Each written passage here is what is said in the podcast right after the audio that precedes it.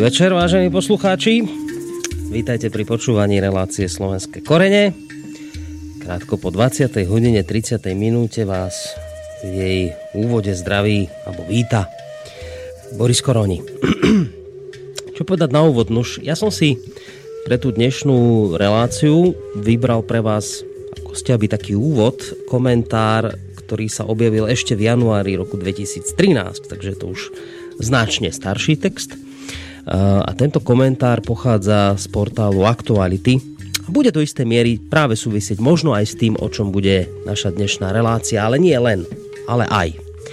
Takže, čo sa v tomto komentári z roku 2013 spomína? Pred 20 rokmi sa rozpadlo, v tej dobe, pred 20 rokmi sa rozpadlo, alebo teda rozdelilo Československo. Bol to rozvod z rozumu, alebo prevládli skôr emócie, pýta sa autor tohto komentára hneď v jeho úvode. A ďalej dodáva. Keď sa ma v zahraničí ľudia pýtajú, prečo sa vlastne Československo rozpadlo, zvyčajne odpovedám, že kvôli ekonomike. Vysvetľujem, e, že jednotlivé republiky a ich politici sa nevedeli dohodnúť, kto na koho dopláca, kto koho dotuje, tak sa dohodli, že budú hospodáriť a vládnuť osve vo svojich vlastných republikách. Samozrejme je to zjednodušené vysvetlenie a do rozpadu štátu vstupovalo oveľa viac faktorov, ale pre cudzincov to stačí. Nacionálnemu pozadiu rozdelenia by aj tak veľmi nerozumeli. Na ďalšiu častú otázku, či s odstupom času hodnotím rozdelenie pozitívne či negatívne, odpovedám, že zväčša pozitívne, i keď som mal v živote fázy, keď som rozpad Československa ľutoval. Veľmi rád cudzincom prirovnávam rozpad štátu k rozvodu nefunkčného manželstva. Keď sme žili spolu v jednej domácnosti, stále sme sa hádali. Keď sme sa rozviedli a žijeme oddelenie, rozumieme si ďaleko lepšie. Česi a Slováci sa brali v roku 1918 z rozumu, i keď tam bola aj istá náklonosť a slovanská vzájomnosť. Česi nás potrebovali ako protiváhu k silnej nemeckej menšine, my sme zase potrebovali ich ako akúsi ochranu proti splynutiu s Maďarmi. Manželstvo sa po 20 rokoch v roku 1939 rozpadlo, ale po vojne sa viac menej dobrovoľne dalo znova dokopy. V roku 1968 sa politici pokúsili vylepšiť manželstvo novou manželskou dohodou, teda federáciou, aby bolo udržateľné. Nedotiahlo sa to dokonca a problémy sa odsúvali a kopili. Po roku 1989 znova vyplávali na povrch v silnejšej forme nacionalizmus a vtedajší politici už rozpadu manželstva medzi Slovenskom a Českou republikou nevedeli a niektorí možno ani nechceli zabrániť. Ďalšia bežná otázka cudzincov je, že kto sa viac chcel otrhnúť a kto môže za rozpad republiky. V nedávnom rozhovore pre denník ZME mal Vladimír Mečiar výnimočne pravdu, keď povedal, že proces rozdelenia Československa sa začal už pred jeho rokovaniami s Václavom Klausom v lete roku 1992. Spoluvinu za rozpad dáva aj Jánovi Čarnogurskému a Václavovi Havlovi, ktorí tiež nevedeli, ako majú spoločný štát udržať. Ale zárodky rozpadu vzťahu sa kopili od roku 1968, keď už nie od roku 1918. Klauza Mečiar proces rozpadu už iba dotiahli do konca. O tom, ako úspešne pre Slovensko by sa samozrejme dalo diskutovať dlho. Tiež je otázne, či sa musel štát rozpadnúť tak skoro a ako dlho by prežil v nefunkčnej federá- federácii, teda v manželstve, a či by nutené spolužitie nezhoršilo vzťahy medzi národmi ešte viac, ako boli v roku 1992. Hoci si to málo kto zo Slovákov a Čechov prizná, za nacionalistickými vášňami pri rozpade a po ňom stáli ekonomické dôvody. Česi aj Slováci sa chceli mať lepšie. Česi si mysleli, že bez Slovákov budú úspešnejší a rýchlejší v reformách a v konečnom dôsledku aj bohatší. To sa im aj čiastočne v prvých rokoch po rozpade darilo, ale neskôr, keď Slováci v reformách dobiehali z počiatku pomaly, neskôr rýchlejšie a v niečom sme ich dokonca aj predbehli. Slováci očakávali zase od rozdelenia, okrem samozrejme vlastného štátu, zrejme aj takisto zlepšenie ekonomiky. A naivne si mysleli, že keď nám Česi nebudú do riadenia štátu kecať, tak sa nám bude dariť lepšie. Možno dúfali, že k nám budú vo veľkom prúdiť investície od emigrovaných Slovákov, ktoré ale napokon neprišli. Popálili sme sa, ale napokon sme sa spametali, píše autor spomínaného komentára. No a na záver dodáva, dnes po 20 rokov, po dvoch desiatkách rokov od rozdelenia je Slovensko stále vo veľa ekonomických faktoroch pozadu za Českom a ešte dlho ostane. Platy máme stále nižšie, školstvo horšie, nezamestnanosť vyššiu.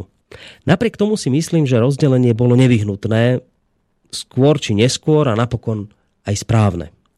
Hoci je to skôr emocionálny pocit ako racionálny. Dnes sa už nemôžeme sťažovať, že máme sa zlé kvôli Čechom, hoci vlastne neúspechy dokážeme samozrejme naďalej hádzať na iných. A máme sa tak, ako sme si za 20 rokov zariadili a nie je to vôbec také zlé, ako nám mnohí predpovedali, hoci mohlo byť aj horšie, mohlo byť aj lepšie.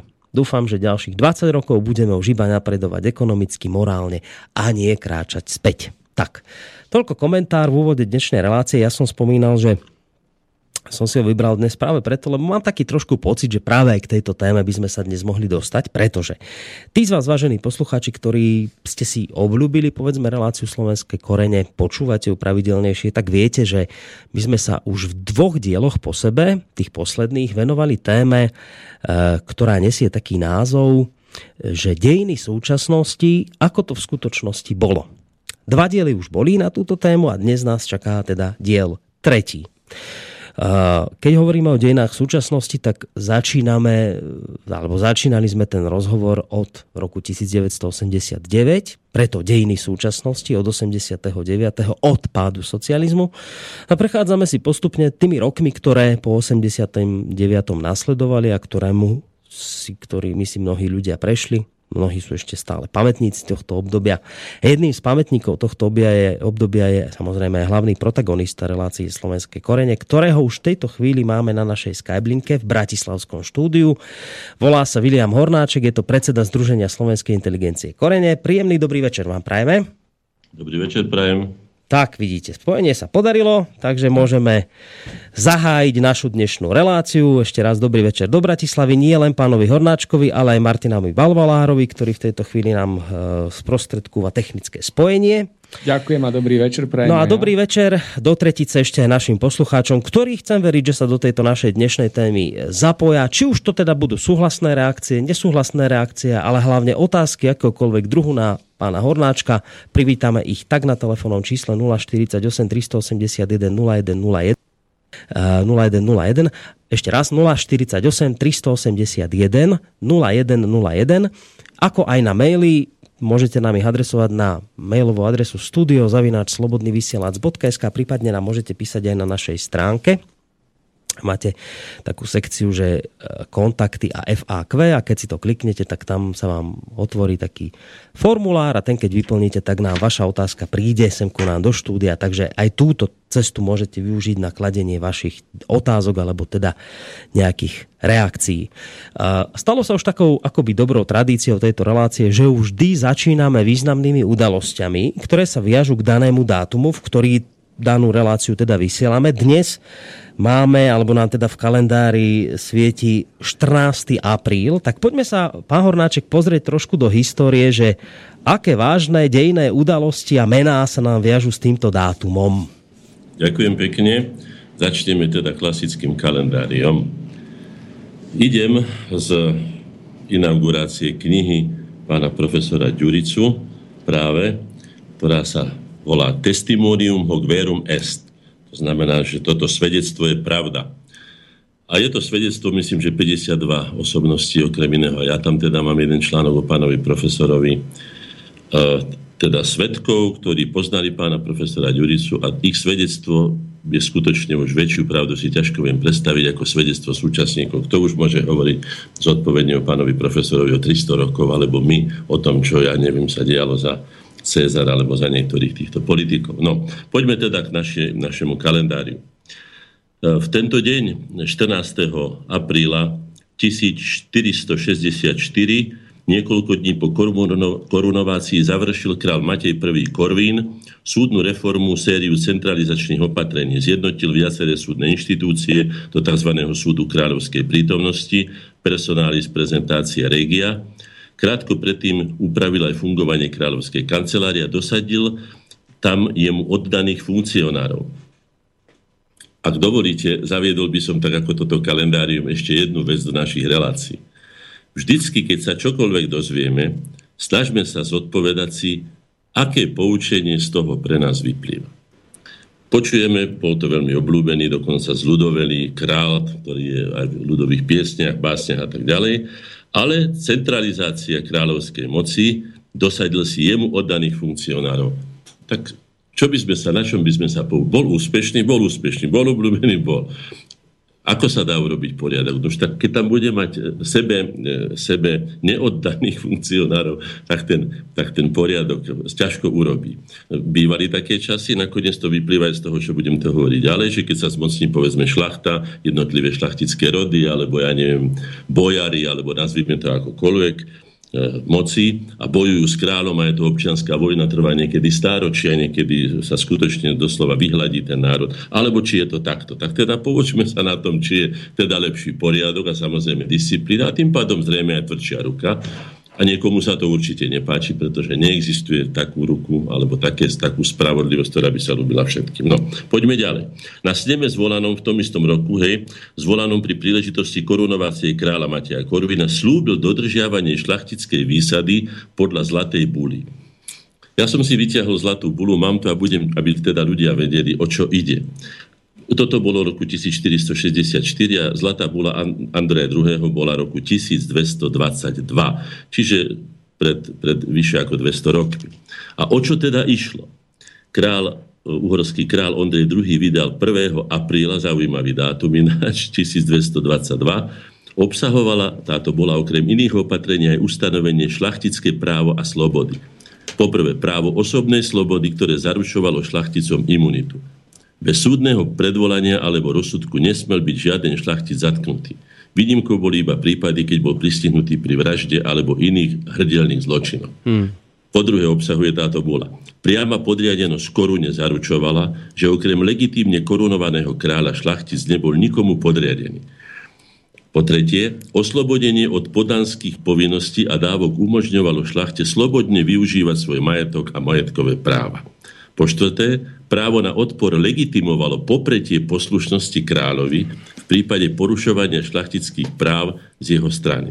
Ustanovenia Zlatej budy boli opakovane potvrdzované v početných zákonoch a šlachta si ich dokázala ubraniť až do 19. storočia. No, Aké poučenie z tohoto teda vyplýva, keď si to takto ste si vypočuli? No šlachta bola fakticky nedotknutelná, bola pánom situácie. Ondrej II. Nebol, nepatril medzi nejakých veľmi silných kráľov, čo sa nedá povedať zase o Matejovi Korvinovi, ktorý síce tento ústupok potvrdil, ale keby sme hlbšie skúmali, nemám tu teraz nejaké dôkazy, ale predpokladám, že moc to nedodržiaval, tak ako aj iní. Samozrejme, hralo sa tam vždy o to, nakoľko je tá lojalita k tomu kráľovi, nakoľko ten král si môže dovoliť, pretože samozrejme potreboval kontingenty vojsk, potreboval, uh, ja neviem, akúkoľvek pomoc, keď bolo napadnutý štát. Hmm. No to znamená, že nedalo sa celkom ich ignorovať, ale zase na druhej strane, aby král zase celkom poslúchal niekedy aj protichodné názory, povedzme, šlachticov, ich jednotlivých rodov a tak ďalej. No, Takže zamyslíme sa vždy aj nad týmto, nad, to, nad týmto odkazom, čo som teraz, e, teraz ako prečítal a porozmýšľajme o tom, čo je múdre. Samozrejme, niekedy je múdre, to niekedy ono. V niektorej dobe je múdre, to bolo už za rímskych čias, že aj keď bola, povedzme, republika ešte pred cisárstvom, e, tak vládli konzuli, ale keď, keď, alebo iní zástupcovia ľudu, ale keď prišla vojna, vládol diktátor. To znamená, že jeden človek sa postavil, pretože je pravdou, že nemôžu dvaja veliteľia rozkázať vojsku, aby povedzme útočilo, druhý mal názor, že aby ustupovalo, tak nemôže aj útočiť, aj ustupovať, aj ísť doprava, aj doľava. Skrátka je to takto. Čiže treba sa zamyslieť, ako to vlastne je. Či teda chceme mať poriadok, alebo chceme mať takú bez, bezbrehu svojvolu, kde si každý robí, čo chce. Potom, ja by som povedal zase zo skúsenosti dejín aj zo svojich, potom sa taký štát stane veľmi ľahkou obeťou kohokoľvek, kto má určitú centralizovanú moc. Obávam sa, že súčasný Brusel, prejdeme do súčasných, sa spokúša o niečo také, že narušiť moc vo všetkých štátoch, prevzať si všetky právomoci, ktoré sú len možné a nechať úplne bezvládne štáty, ktorých vlastne, ktoré budú totálne závislé na tom, čo si v Bruseli vymyslia. Vidíme ten neporiadok už teraz pri tejto tzv. imigračnej vlne, ktorú ja celkom otvorene nazývam invázia. Žiadna imigračná vlna, to je invázia. No, poďme ďalej roku 1848 e, e, Ferdinand V. vymenoval prvú nezávislú uhorskú vládu vedenú grofom Ludovitom Báťanom. a podpísal zákon o zrušení urbárských povinností. V roku 1000, 1943 vatikánsky šarže d'affaires monsignor Giuseppe Burzio navštívil predsedu vlády Vojtecha Tudmu, aby mu odovzdal demar Svetej stolice so žiadosťou o zastavenie násilných deportácií Židov. Tuka však odpovedal, demar vôbec neberiem na známosť a potvrdil záujem pokračovať v deportáciách na Ukrajinu. No, z tohto môžeme už vidieť, alebo sa poučiť aspoň toľko, že nie za všetko mal vinu Tiso, na ktorého to všetko nakoniec potom padlo a sa zhodilo, ale že Tiso, to vlastne Tuka, posilnený po Salzburgu, by som povedal, samotným Hitlerom, vtedajším hegemonom Európy, sa cítil byť takým hegemonom, že nepočúval ani Svetú stolicu, ani písa, nikoho a robil si svoju vládnu politiku. Treba sa tiež na tom poučiť, aké pomery vtedy vládli a neváľať všetko automaticky na jedného jediného človeka, ale treba si uvedomiť, aké mocenské vzťahy tam boli. Mm. 14. 14. apríla 14. Eh, apríla sa začal práve majstrovstva sveta. No a vidíte, do čoho sme sa dostali? No, musím sa vrátiť, pretože ja tu mám prichystané, haha, no nevadí.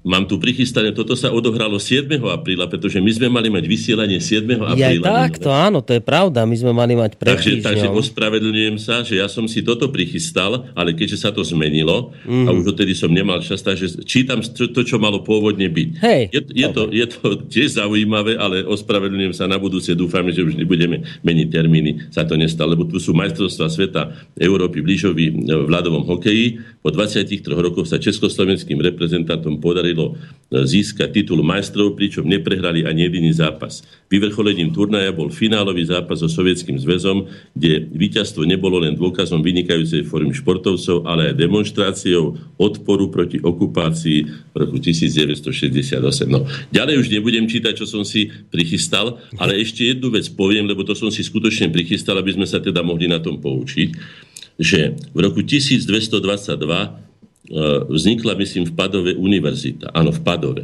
Na nej študoval aj pán profesor Ďurica, kde som dneska bol. Tak som si vyťahol vysoké školy, pretože je to moja záležitosť, som predsa predstaviteľ inteligencie a našiel som tam takúto zaujímavú vec. Oskorská univerzita bola založená roku 1167 a král Henrik II, anglický král, zakázal anglickým študentom navštevovať francúzsku univerzitu v Paríži. Tu by som sa chcel tiež spýtať, že čo z tohto asi vyplýva, na čom by sme sa mohli použiť. No čo z toho vyplýva? To znamená, že král Henrich e, si uvedomoval, že tým, že posiela študovať do zahraničia e, svojich, svoju mládež, sa stáva, že stráca svoju anglickú identitu. Preto im to vyslovene zakázal a založil Oxford, ktorý dnes je oveľa slávnejší, povedzme, ako Sorbona alebo niektoré iné francúzske univerzity.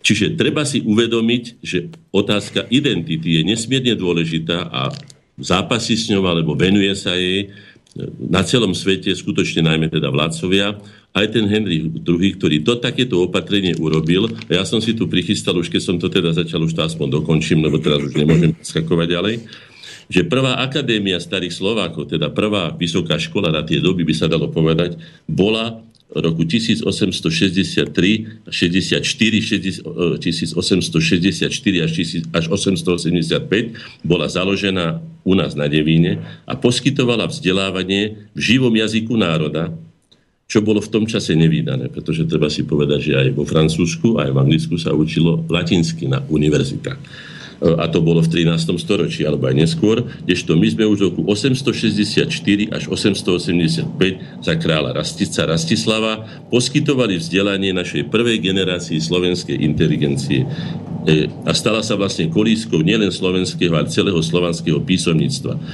E, e, napriek tomuto krátkemu trvaniu táto akadémia vychovala prvú generáciu slovenských vzdelancov, ktorí neskôr založili základy vzdelanosti v celom slovanskom svete, to známe tých, tých sedmopotenčetníkov. Kto zničil túto, túto našu, našu akadémiu, vieme, zrušil ho vlastne král Svetopluk, rozohnal a dal, predal do otrstva týchto žiakov. No.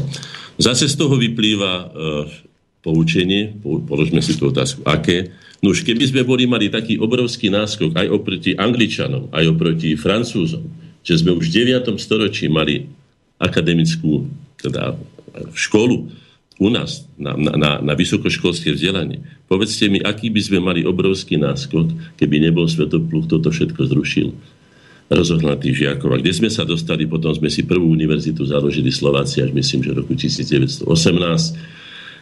Aj to eh, vieme veľmi dobre, že pod silným českým vplyvom, ale o tom už budeme dneska hovoriť. To znamená, že toľko z kalendária, teda nie zo 14. ale zo 7. apríla by som priznal farbu, lebo tak sa to patrí. Došlo tu k takému malému skratu, ospravedlňujem sa za to, povedz, povedal som aj prečo sa to... A budeme ale pokračovať ďalej v slovenských koreňoch. Náš cieľ sa ďalej nemení. Sú to dejiny súčasnosti, ako to v skutočnosti bolo a ten cieľ je začať budovať historické vedomie slovenského národa na hodnoverných faktoch, a forno, formovať ho argumentami, aby sme poznali čo najlepšie sami seba a náš vlastný historický vývoj. Zmyslom tohoto je poučiť sa a zmúdrieť, čiže byť úspešný pri zabezpečovaní našich práv, potrieb a záujmu. Čo sú prostriedky? No prostriedkami sú e, originálne dokumenty. Mám tu svetka, ktorý tu so mnou sedí v štúdiu, je ich asi 80, mám ich plný šanón, to sa nebude dať ani spracovať, ospravedlňujem sa už aj za to, ale pokúsim sa vybrať z nich tie najdôležitejšie. Skutočne táto problematika československého, slovensko-českého spolužitia je veľmi zložitá, má hlboké korene, aj tých eh, od roku 1918 aj hĺbšie. Budem sa snažiť to tak eh, by som povedal, sprostredkovať na základe citovania, znovu opakujem, citovania, čiže nie len osobných. Ja svoje osobné názory poviem potom na záver, ale budem citovať z dokumentov a dúfam, že sa na tom poučíme, ako sa to má a ako sa to nemá. No, to znamená, že tým prostriedkom na to, čo som povedal na tieto ciele, je originálne dokumenty a osobné svedectva účastníkov a tvorcov kľúčových prelomových udalostí záverečnej etapy završenia zápasu slovenského národa o svoju rovnoprávnosť, medzinárodnoprávnu subjektivitu a zvrchované rozhodovanie o svojich veciach a vzťahoch. A teraz sa dostanem k tomu, čo ste na začiatok položili. Mm-hmm. Mám tu urobené poznámky. Tak predovšetkým, rozpadlo sa, rozdelilo sa. Nie je pravda. Cieľom predsa nebol zánik Československého štátu ale vznik národných štátov, ktoré nakoniec aj 1.1.90. vznikli. Položme si takto otázku. Keď sa ožení syn, alebo sa vydá dcera, je cieľom rozbiť otcovú a materinú rodinu, alebo je cieľom založiť svoju rodinu. Ja si myslím, že toto odpovedá úplne presne tomu, čo sa tu odohralo. Hovoril som o tom už určite aj minule, ale zopakujem. Slovenský národ ešte nikdy nebol tak dobre pripravený na to, aby prevzial svoj osud do vlastných rúk.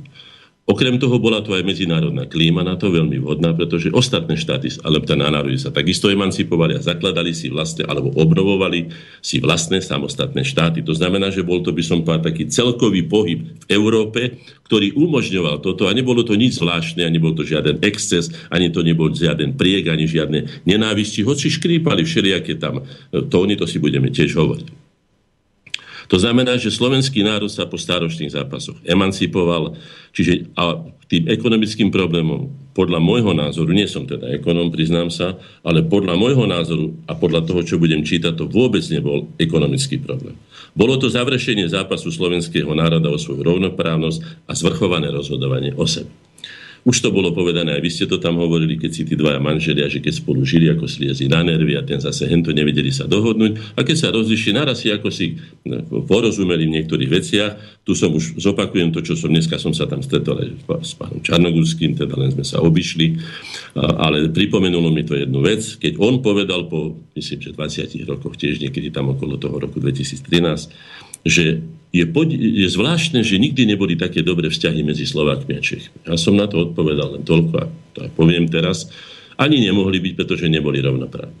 Tí bratia neboli rovnoprávni. Jeden brat to budem dokazovať tými dokumentami, ktoré bude. Bol pekne na, na, hore na piedestále, pražský centralizmus sa tomu hovorilo, pražský establishment rozhodoval, ale jezol dobré na nevy nielen Slovákom, ale aj Čechom, aj to budem čitovať z českých zdrojov. Dúfam, že sa dostaneme k tomu, takže nechcem to veľmi túto filozoficky rozvázať, ale budem sa snažiť čo najviacej e, teda citovať z tých dokumentov, ktoré som z nášho archívu vybral pre tento, tento, túto našu reláciu. Takže dnes by to malo byť predovšetkým teda o roz, rozpade Československa? Nie, nehovoríme o rozpade. To je nezmyslen, to a nepríjmam túto tézu vôbec.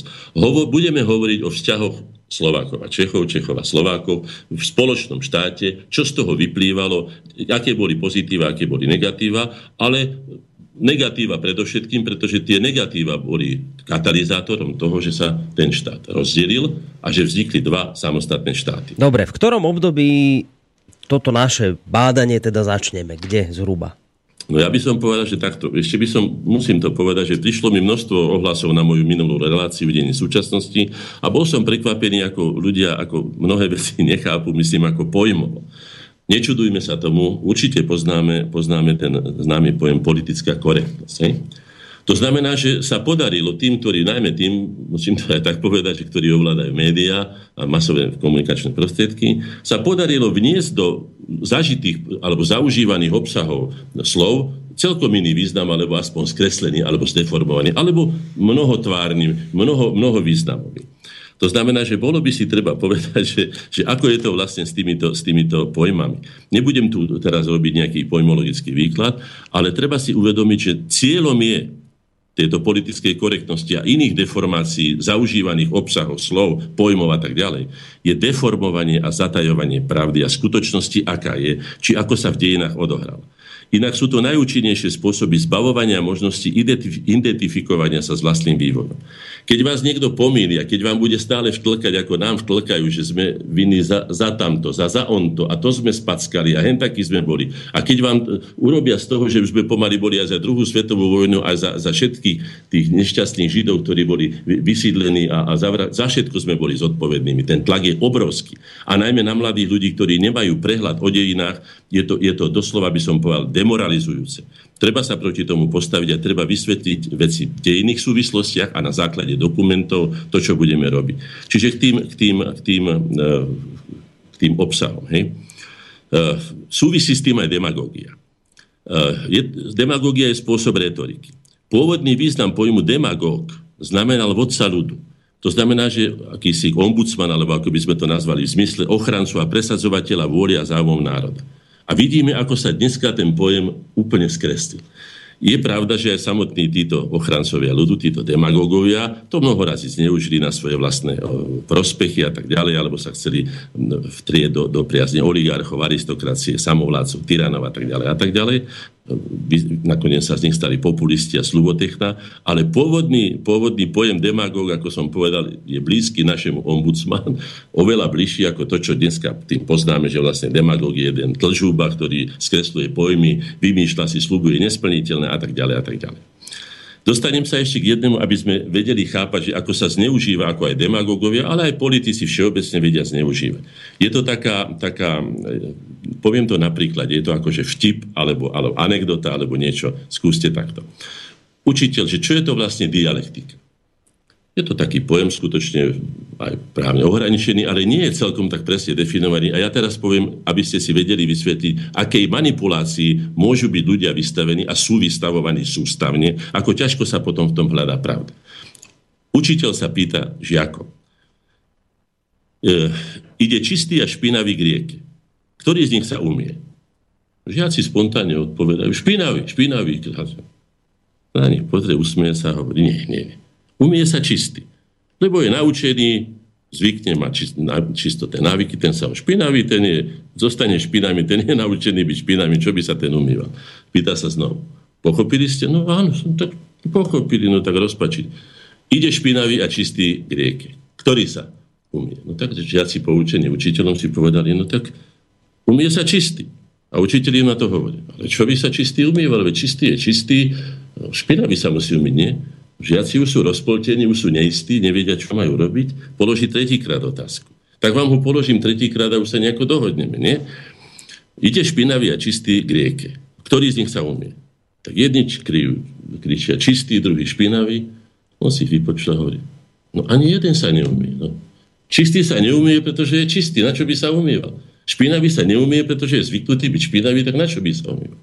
Tak už tí žiaci sú skutočne už nalomení vo všetkých tých úhloch svojho zdravého rozumu, teda podaktorí, ktorí sa nechali vychýliť a položí otázku štvrtýkrát. Ide špinavý a čistý k rieke, tak povedzte mi, ktorý z nich sa umie. Jedni kričia, že, že ani jeden, a tí, že čistý, ten špinavý, hovorí. Nemáte pravdu. Umýjú sa obidvaja. Pretože čistý je zvyknutý sa umývať, je čistotný a špinavý, pretože sa potrebuje. Na žiaci už teda, tak teda nehnevajte sa, pán e, učiteľ, tak čo je vlastne pravda? No vidíte, to je tá dialektika. No, takže viete, všetko sa dá zneužiť, takže treba byť veľmi opatrný. A keď skúmame pravdu o dejinách, preto som si ja predsavzal, že teda budeme sa snažiť hovoriť skutočne len pravdu na základe dokumentov, čo najmenej svoje názory, len keď sa ma na to spýta niekto, alebo keď bude to treba doplniť. Ale, ale skúsme vychádzať z toho, čo sa skutočne odohralo, čo bolo povedané, čo ovplyvňovalo vtedajších ľudí, a keď to budeme vedieť, potom si oveľa pravdivejšie vytvoríme názor o tom, čo sa vlastne stalo. No, eh, ešte sa dostanem, mám tu pripravený taký, takú, taký, takú, eh, také heslo multikultúrnosť. Ne? Mm-hmm. Viete, že to je jedna z doktrín, ktorú presadzuje a teraz Brusel a tak ďalej, a v celosvetovom meradle a tak ďalej. Isté, že je to tendenčné, majú s tým svoje záujmy, už boli mnoho razy demaskovaní. Nebudem tu teraz to všetko rozkladať, ľudia vedia, čo si majú o tom mysleť. Ale predsa len. Ja prečítam niečo z Alexandrie v roku 332 pred našim letopočtom, v období helenizmu, hej, založil Alexander Veľký a jeho títo založili Alexandriu ako stredisko. A multikulturalizmus, pokus za Ptolemaja I. Sotera roku 322 až 285, najväčší rozkvet zažila Alexandria. Skutočne to bolo vtedajšie vedecké aj, aj umelecké centrum vôbec vzdelanosti e, celého helenistického sveta. Keď rímsky cisár Augustus v roku 30 pripojil Alexandriu a Egypt k rímskej ríši, asi 500 tisíc pol milióna ľudí mal obyvateľov, čiže ako súčasná Bratislava, čo bolo vtedy skutočne megamesto. Uh-huh. A tu je písané, medzi ktorými vznikali ostré etnické a náboženské zrážky. Konec citátu. Boj o dominanciu. Citujem ďalej za cisára Trajana, citujem z dejina Alexandrie, za cisára Trajana roku 98 až 117 vypuklo v Alexandrii veľké židovské povstanie, potlačené Hadrianom, za Teodózia roku 379-395 sa Alexandria stala strediskom kresťanského učenia a systematicky sa ničili antické a iné uvozovkách nekresťanské pamiatky. V roku 642 nášho letopočtu sa Alexandrie zmocnili Arabi, ktorí zlikvidovali všetko, čo nebolo e, v súlade s ich náboženstvom. No. A tuto máte odpovedané, čo je to multikulturalizmus v praxi. Táto skúsenosť je stará 2000 rokov, vyše 2000 rokov a teraz mi povedzte, či má niekto tú drzosť opakovať tieto chyby, ktoré sa už odohrali. Vieme veľmi dobre, čo to spôsobuje. Aj predtým sa to stalo. Mali sme tu Turkov, teda no, Osmanov, ale najmä teda tých, tých ako sa to náboženstvo uh, muslimov sme tu mali 300 rokov, sme si my susedili. Vieme, čo si máme mysleť, vieme, čo od nich máme očakávať. Ďalšie heslo, aby tak dovedel, že čo sú to niektoré veci, ktoré sú zaužívané ako pravdy, nie sú celkom pravdivé. Ja vám to dokážem na dvoch slovenských e, porekadlách, alebo sa budem snažiť vám to dokázať. Klavné tvrdenia, napríklad. Národ má takú vládu, akú si zaslúži. No, Sme teraz po voľbách. Tvrdenie. A teraz mi povedzte, či to je pravdivé, lebo mnoho razy som si to už ako vypil, tento národ je sprostý, e, podej sa, akú má vládu a neviem čo všetko. Ja som vždycky slovenský národ bránil, lebo som povedal, že slovenský národ si všetky chyby svojich predstaviteľov odniesol na vlastnom chrbte, na vlastnom osude. Nakoniec ich ako tak dal do poriadku, veď prežil tu na tisíc rokov a tak ďalej a tak ďalej. No. Národ, ľudia, občania nevolia vládu volia svojich zástupcov, poslancov, ktorých povinnosťou je brániť práva a presadzovať za to. A sú ale také, také ako že je povinnosťou a tak ďalej. Nakoniec viete, že sa nerobí prísaha poslancov, ale robí sa len slub. A slovenské porekadlo hovorí, že sluby sa slubujú a blázni sa radujú. Normálni vedia, že sa radovať nemajú, pretože slub nie je záväzný. To znamená, že poslanci sú členmi politického subjektu, ktorý sa dostane k moci a jeho predstavitelia sa dohodnú na spoločnej vláde. S kým oni, nie voliči, občania národ, oni s kým chcú. Vidíte, aká vláda vznikla? Povedzte mi, kto by bol predpokladal, povedzte mi to úprimne, povedzme si to my všetci úprimne, kto by bol predpokladal, že napríklad Bugér ktorý, ktorý postavil svoju, svoju kampaň z veľkej časti na tom, že bez Fica a Fica už a zmena, Fico a neviem čo, a samozrejme a charakter rozhoduje. Aha, tak, tak aký to je charakter? Urobte si vy svoj názor, ja si myslím, že mu to spočítajú aj jeho maďarský, teda maďarský hovoriaci slovenskí občania, mu to spočítajú, ale to už nebudem teda prejudikovať, len aby ste vedeli. To znamená, že nie je to pravda, aj keď je to zaužívané. Národ má takú vládu, ako si zaslúži. Ďalšie tvrdenie múdrejší ustúpi. Ja sa pýtam, tak ako ten učiteľ tých žiakov, prečo by mal múdrejší ustúpiť? Komu by mal ustúpiť? Hlúpejšiemu? No ak niekto múdrejší ustúpi hlúpejšiemu, tak väčšiu hlúposť ani by nemohol urobiť, podľa môjho názoru. Takže ja s týmto vôbec nesúhlasím. Kto má pravdu, dokonca by som povedal, že je povinný ho brániť, a brániť ju nielen kvôli sebe a svojmu hrebienku na hlave, ale brániť ju z princípu, pretože keď podľahneme tomu, že budeme ustupovať každé lži a podvodníkovi a neviem čomu všetkému, či už zo zbabelosti, strachu, lebo neviem čoho všetkého, tak sa dožijeme veľmi nepríjemného života, ktorý nebude stať ani za, ako sa ľudovo hovorí, za fajku dýmu. No.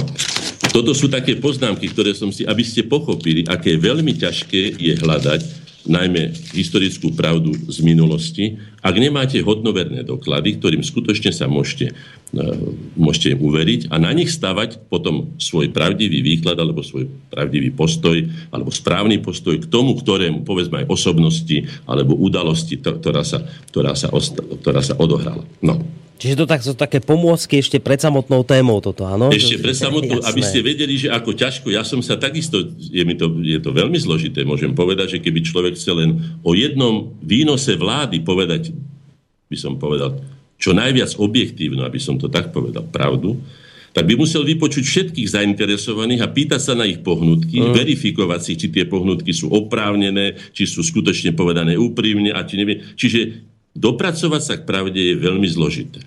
Je to veľmi ťažké, je to veľmi zodpovedné, ale predsa je to jediná, podľa môjho názoru, cesta, ako sa skutočne poučiť. Pretože ak máte zadaný príklad s nesprávnymi, zadanými nejakými členmi, mm. nemôžete vyrátať ten, ten príklad správne. My sa mýlime vo svojich vlastných dejinách zásadne. Vidíte, ja som sa postavil vtedy, proti Svetoplukovi, mal som s tým obrovské problémy. Nie kvôli tomu, že Svetopluk by si sochu nezaslúžil, alebo že by nebol významnou osobnosťou.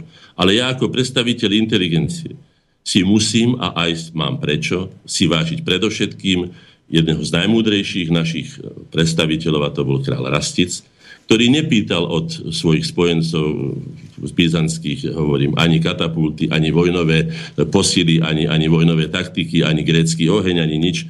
Pýtal si od nich múdrych ľudí, pretože pochopil, že národ našej veľkosti, ktorým sme, môže byť úspešný len vďaka svojej múdrosti. Preto máme aj v našom hesle múdrosť, svornosť, vytrvalosť a preto som sa ja pustil do skutočne, ako je sami, myslím, že uznáte, do veľmi ťažkej práce, oslobodiť tú pravdu od, tých, od, toho, od toho demagogického a iného balastu a bočných záujmov a pokúsiť sa tú pravdu povedať tak, aby čo najviacej sme sa mohli na nej poučiť a tým pádom sa aj zdravo, normálne a prirodzene vyvíjať, dopracovať sa k oprávnenému sebavedomiu národa, tvorcov hodnôt a nie ich ničiteľov, ktorí Slováci objektívne sú. Nenechať si vnúcovať cudzie bajky a, a neviem aké hlúposti, ktoré nám sem exponujú len preto, aby nám podlomili kolená aby nás bavili sebavedomia. A kto nemá sebavedomie, tak ten nemôže byť úspešný, to vám nemusím hovoriť. Čiže toto je tiež záujem tých, ktorí majú záujem o tú našu nádhernú slovenskú zem, o túto našu krásnu vlast medzi Tatro, Tatrami a Dunajom. Takže postavme sa na vlastné nohy, postavme pravdu tam, kde patrí, na piedestal a myslím, že sa dostaneme ďalej. Tak, dostaneme, ale až po hudobnej prestávke, lebo už 40 minút máme za sebou. Oj, oj, oj, tak to neviem. Takže, si... no tak veď nevadí, zase sa s touto reláciou až tak neponáhlame. Takže to, čo sa nestihne dnes, sa stihne na budúce. Keďže sme už teda avizovali, že to bude dnes také československé, tak e, aj tá prvá pesnička bude taká československá, volá sa Slovenský klín a je to celkom podarená vecička. Konec koncov, poďte si to sami po- vypočuť. No a po tej pesničke budeme pokračovať v Aha. téme a samozrejme pripomínam ešte poslucháčom, že nám môžete písať maily na studiozavinač.slobodnyvysielac.sk prípadne aj priamo zatelefonovať 048 381 0101. Potkal jsem tě jednou na ulici v Blavě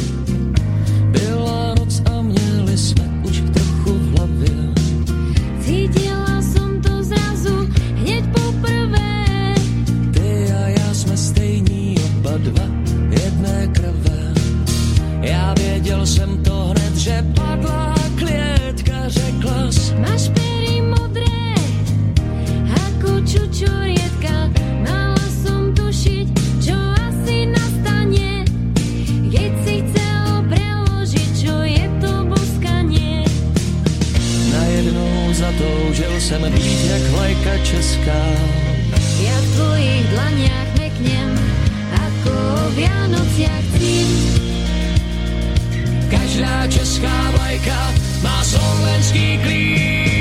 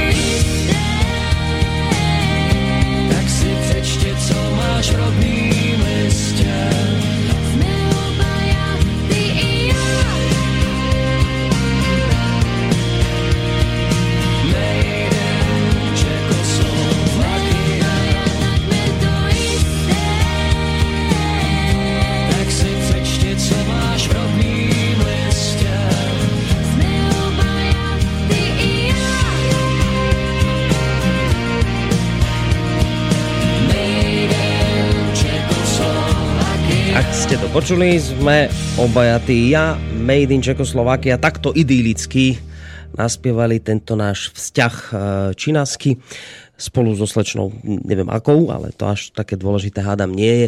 To, čo je dôležité povedať a vlastne čo naznačoval aj William Hornáček, pravidelný to host relácie Slovenské korene, ktorú práve počúvate, je to, že nie vždy to také idylické bolo. No a práve o tom by mala byť aj tá dnešná relácia. Skôr ako teda mu dám slovo, tak ešte predsa len mailové adresy studiozavináčslobodnyvysielac.sk telefónne číslo 048 381 0101 už nejaký mail tu vidím, ale e, k nemu sa dostaneme trošku neskôr, takže nech sa páči, pán Hornáček, môžete No musím páliť ako gulometom, pretože skutočne máme času málo. Predovšetkým tejto piesni.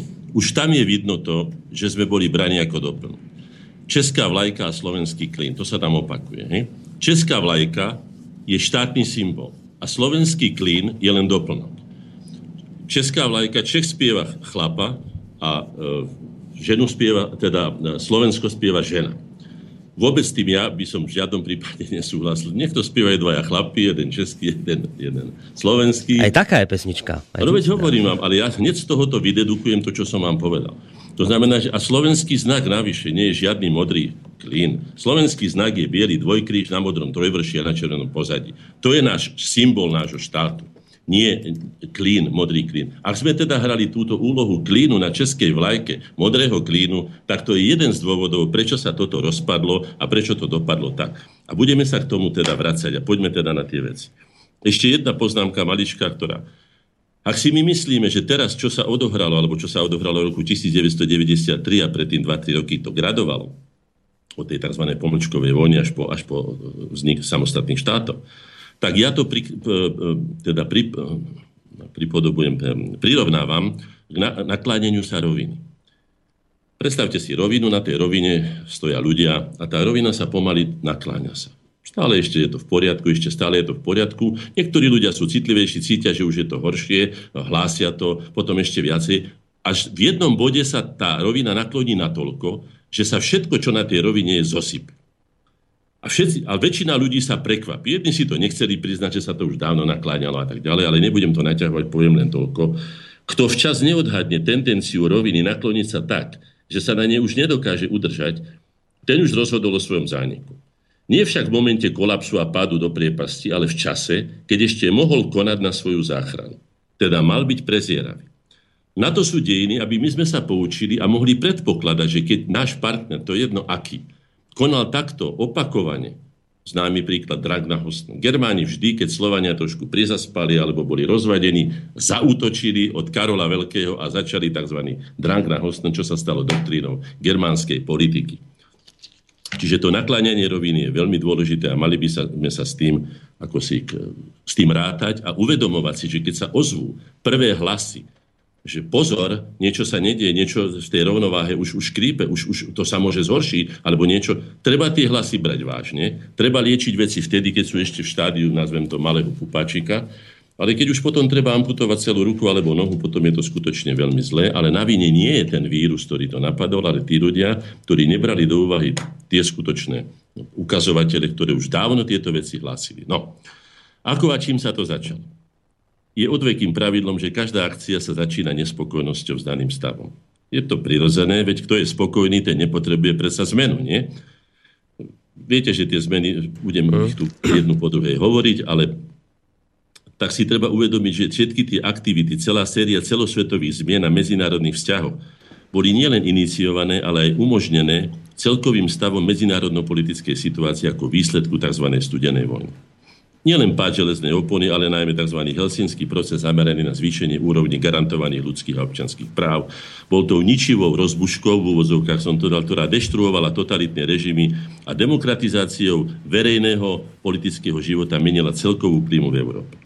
To sú tie vonkajšie okolnosti. Tento proces uvoľňovania vyprovokoval občianske iniciatívy v štátoch tzv. sovietského bloku a v konečnom dôsledku najmä prostredníctvom glasnosti a perestrojky spôsobil aj rozpad Sovietskeho zväzu, čo vyústilo doslova v lavínu národnou slobodzovacieho pohybu.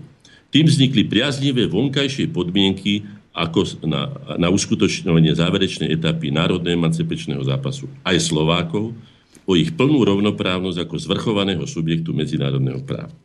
Jar 1990, tento raz skutočne naša slovenská jar, ktorú nám už nezoberá ani žiadna praská jar, ani nikto iný. To bola skutočne naša slovenská jar. Ja som jeden zo svetkov toho, a tých svetkov je tu skutočne viacej, že nám do toho nikto nehovoril.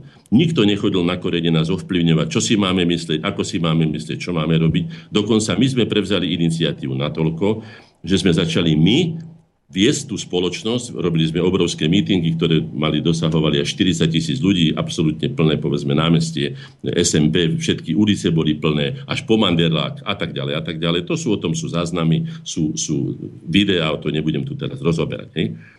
To znamená, že si treba uvedomiť, že e, tento proces bol prirodzený. Udievalo sa to v Európe my sme boli dozretí natoľko, aby sme si mohli dovoliť skutočne tú emancipáciu v plnom znení, teda prevzať zodpovednosť do vlastných rúk. Tú zvrchovanú rozhodovať o všetkom. Hej. Tak sme si teda povedali, že a kedy? Kedy budeme dokedy čakať? To, čo hovoril Čarnogórsky, že máme počkať s hviezdičkou do roku 2000 alebo dve, po roku 2000. Si predstavte, že toto sa odohralo v roku 90, 91, 92. A keby sme boli potom, prišli, my po, ja neviem, desiatich alebo koľkých rokoch by boli, kde ste boli vtedy, keď sa chlieb lámal?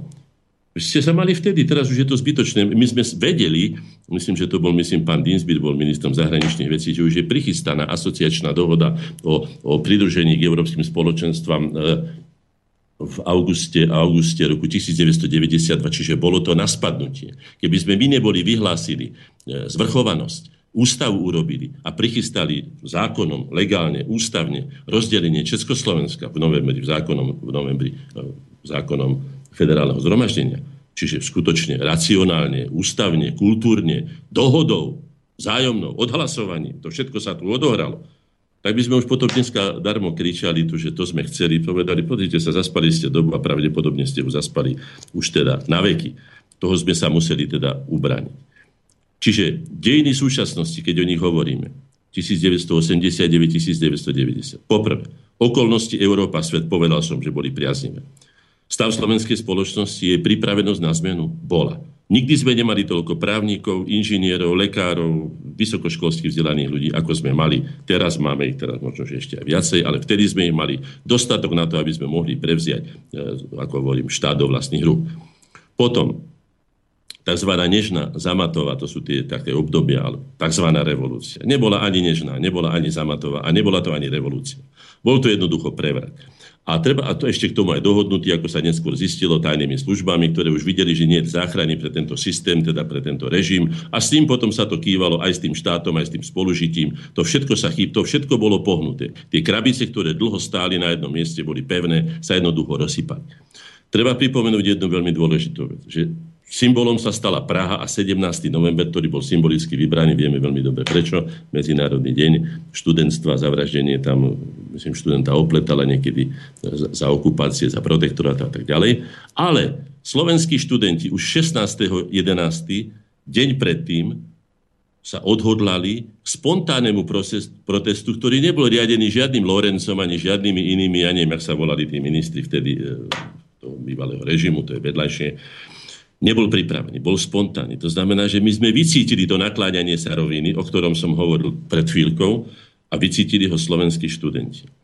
Ja som navrhol aj, že by mali teda dostať Nobelovú cenu, alebo že by mal byť deň, teda tento deň oslavovaný ako štátny sviatok, že skutočne veľmi, veľmi citlivo a pritom aj veľmi kultúrne, ale veľmi jasne a rezolutne išli pred, ja neviem, vtedajšie aké si tam, tam úradovne tých komunistov a tak ďalej a povedali si svoj názor, diskutovalo sa na schodoch, myslím, pred ministerstvom, neviem, čo tam kultúra bola, alebo niečo také, ale povedali si svoj názor. Ale nebolo to pripravené tak, ako bolo pripravené v súčinnosti možno aj s východom, aj so západom. To už my ťažko vieme zistiť, to možno vyjde za 100 rokov, alebo kedy na, na, na, na pravdu Božiu, ak sa dovtedy nestretia celkom archívy. No.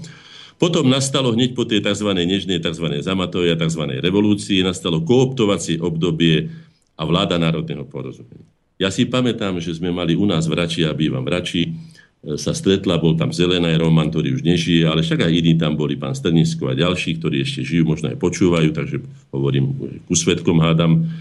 Mne navrhovali, aby som bol kooptovaný za poslanca za kramáre. Tak sa tam rozdávali sa funkcie. A ja som sa postavil s tou principiálnosťou, s ktorou ma poznajú roky ľudia, a som povedal, prosím vás, ja bývam presa v Rači a vôbec problematiku kramárov nepoznáme, to je presa Somarina. Ja by som tam prišiel riadiť ľudí a nepoznám absolútne problematiku. Tak som to ani nezobral. Ale pamätám si, ako sa trhali o to, aj sa dotrhali nejakí dvaja, traja, aj do dneska ich poznám, hej, ktorí tam išli robiť. Samozrejme, že, že neurobili žiadnu užitočnú robotu, o tom nebudem hovoriť. Potom, čo nastalo po tomto kooptovacom spor o názov ešte stále spoločného štátu. To sú tie dejiny súčasnosti, ja ich hovorím len v heslách. Pomlčková vojna. Práve vtedy vznikla toho 33. spoločnosť slovenskej inteligencie korene, pretože sme považovali skutočne za absolútne, až by som povedal, nejapnú drzosť od, od českej strany, že nám odmietla naplniť Pittsburghskú dohodu po toľkých rokoch spoločného štátu len tým, že by sa ten štát volal Česko, pomlčka Slovensko s veľkým S. Tak ani to nám nedopriali, to už samo o sebe hovorí o, o kvalite toho, toho vzťahu, samo o sebe. Potom nastali voľby 1990, o tom budeme hovoriť v nasledujúcich reláciách, jazykový zákon, deklarácia o zvrchovanosti, ústava a tak ďalej a tak ďalej a potom až vyhlásenie. Toto je, sú tie dejiny súčasnosti, o ktorých budeme hovoriť. Postupne sa budeme o týchto kľúčových udalostiach zaoberať podrobnejšie, ale teraz sa vráťme teda k tým vzťahom. Celková atmosféra. Nálady na slovensko-český, náradov slovensko-český vzťah. Poprvé, Všade na obidvoch stranách vzťahu bolo jasne cítiť, že spolužitie v jednom štáte sa stáva neudržateľným a všeobecne sa očakáva zmena. Hralo aj bojovalo sa, poprvé, na našej strane o získanie výhodnejšej pozície, ako sme mali, a na strane Českej a udržanie si pozície, ktorú získali v priebehu teda toho, tých predošlých rokov. Čiže boli tam dve kvality. U nás to bolo o inom, u nich to bolo o inom. Poďalšie si treba uvedomiť, že zahraničie bolo jednoznačne, ale celkom aj logicky, na strane Čechov, čiže ich dominancie v spoločnom štáte. Väčšina, vyše 90% diplomatov, sú o tom presné štatistiky, aj tie mám, nebudem to teraz všetko čítať, boli Česi. Náš personál bol obyčajne len obslužný, boli to záhradníci, kuchári, šoféry a tak ďalej a tak ďalej. Začalo sa hrať maďarskou kartou. Ale to kartou sa hralo proti nám a, to, a hrali s nami aj Česi, aj Maďari proti, maďarskou kartou proti nám. Typickým príkladom bol Gabčíkovo, sústava vodných diel Gabčíkov, dneska som bol aj s pánom Binderom, z hodov okolností som sme si pripomenuli tieto veci, pretože Gabčíkovo náš stupeň, teda, ktorý sme urobili variant C, je prvou stavbou slovenskej zvrchovanosti, ktorá sa odohrala z vlastného nášho rozhodnutia napriek pánovi Vavrouškovi, českému ministrovi e, životného prostredia, napriek vypovedania zmluvy a, a, a, a problémom zo strany Maďarov, Julius Binder sa rozhodol, povedal to pamätné, sypte a my sme si povedali, a tak a teraz si budeme riadiť veci sami a nebude nám do toho skákať už nikto. Preto to nazývame prvou stavbou. Vidíte, je to dielo, ktoré sa osvedčilo, chráni aj Maďarov, aj Slovákov pred veľkými vodami, splavnilo Dunaj v časoch, keď nízky prietok. Nebudem to zase, to je samostatná kapitola, len aby sme si povedali. Tej revolúcii, keby bolo došlo k revolúcii, skutočne to nebola revolúcia, to ani náhodou. Ja osobne zastávam názor, že revolúcia, tá skutočná, ako bola veľká francúzska buržázna revolúcia, alebo ja neviem, veľká oktobrová socialistická revolúcia, je najhorší spôsob, ako urobiť zmenu. Ten je najhorší. Ten spôsobí obrovské škody. To je asi tak, ako keby ste išli doma upratovať a začali by ste tým, že by ste všetko zhrnuli na zem, bez ohľadu na porcelán, sklo, na hento, potom to dobre pošlápali, potom zobrali plameňome, všetko to vystriekali, a toto pozametali a teraz čo? No, ľudí nemožno, národy nemožno vymeniť takým spôsobom ako nejaké vázičky alebo stoličky alebo niečo také. Ja som vždy bol za evolučný, ten racionálny, preto som aj uprednostoval to, čo som hovoril hľadom tej naklonenej roviny. Treba byť vnímavý, citlivý a keď sa niečo začína udievať, treba to riešiť vtedy, keď sa začína. Nie sa tváriť, ako to bolo z českej strany typické, nelze vyhovieť, alebo tá švejkovina typická. Jo, a vy máte nějaký problém. Ale neříkejte. No to se musíme o tom si pomluvit. No přijete někdy na Čapáka k nám, u fleku dáme si pivo, vepřozadok. No pomluvíme si o tom, že ja, jo, ale představte si, vy máte nejaký problém. No, viete čo, ja som to zažil skutočne veľakrát. A budem to tu dokumentovať. Hej. E, okrem toho ešte platí, vždy platí, keď hovoríme, že, že, že čo z toho vyplýva, alebo aké je poučenie, platí aj táto stará zásada, podľa ktorej treba hodnotiť. Cui prodest, cui bon. Ak vy zistíte, komu to prospieva, tak zistíte aj, prečo sa to stalo a dedukciou zistíte aj, kto to vlastne spáchal a čo sa vlastne stalo. No, to bolo teraz podmienky. Podmienky obnovenia slovenskej štátnej samostatnosti a suverenity. Tie vonkajšie som opísal vhodné pomery vo svete v Európe vydržal 54 rokov mier až do roku 1990 po bombardovaní v Jugoslávii, a to si treba povedať, že to bolo bombardovanie bez schválenia, bez schválenia bezpečnostného radu, že to bol vlastne teroristický čin. No, prestalo platiť medzinárodné právo ktoré neplatí do dneska. To si treba povedať, že už nežijeme v, pro, v, teda, v, v, v prostredí medzi, chráneným medzinárodným právom. Je to veľmi nebezpečná situácia a preto sa udievajú aj tieto veci, ktoré sa udievajú dnes s touto inváziou utečencov alebo príšelcov alebo na chceme.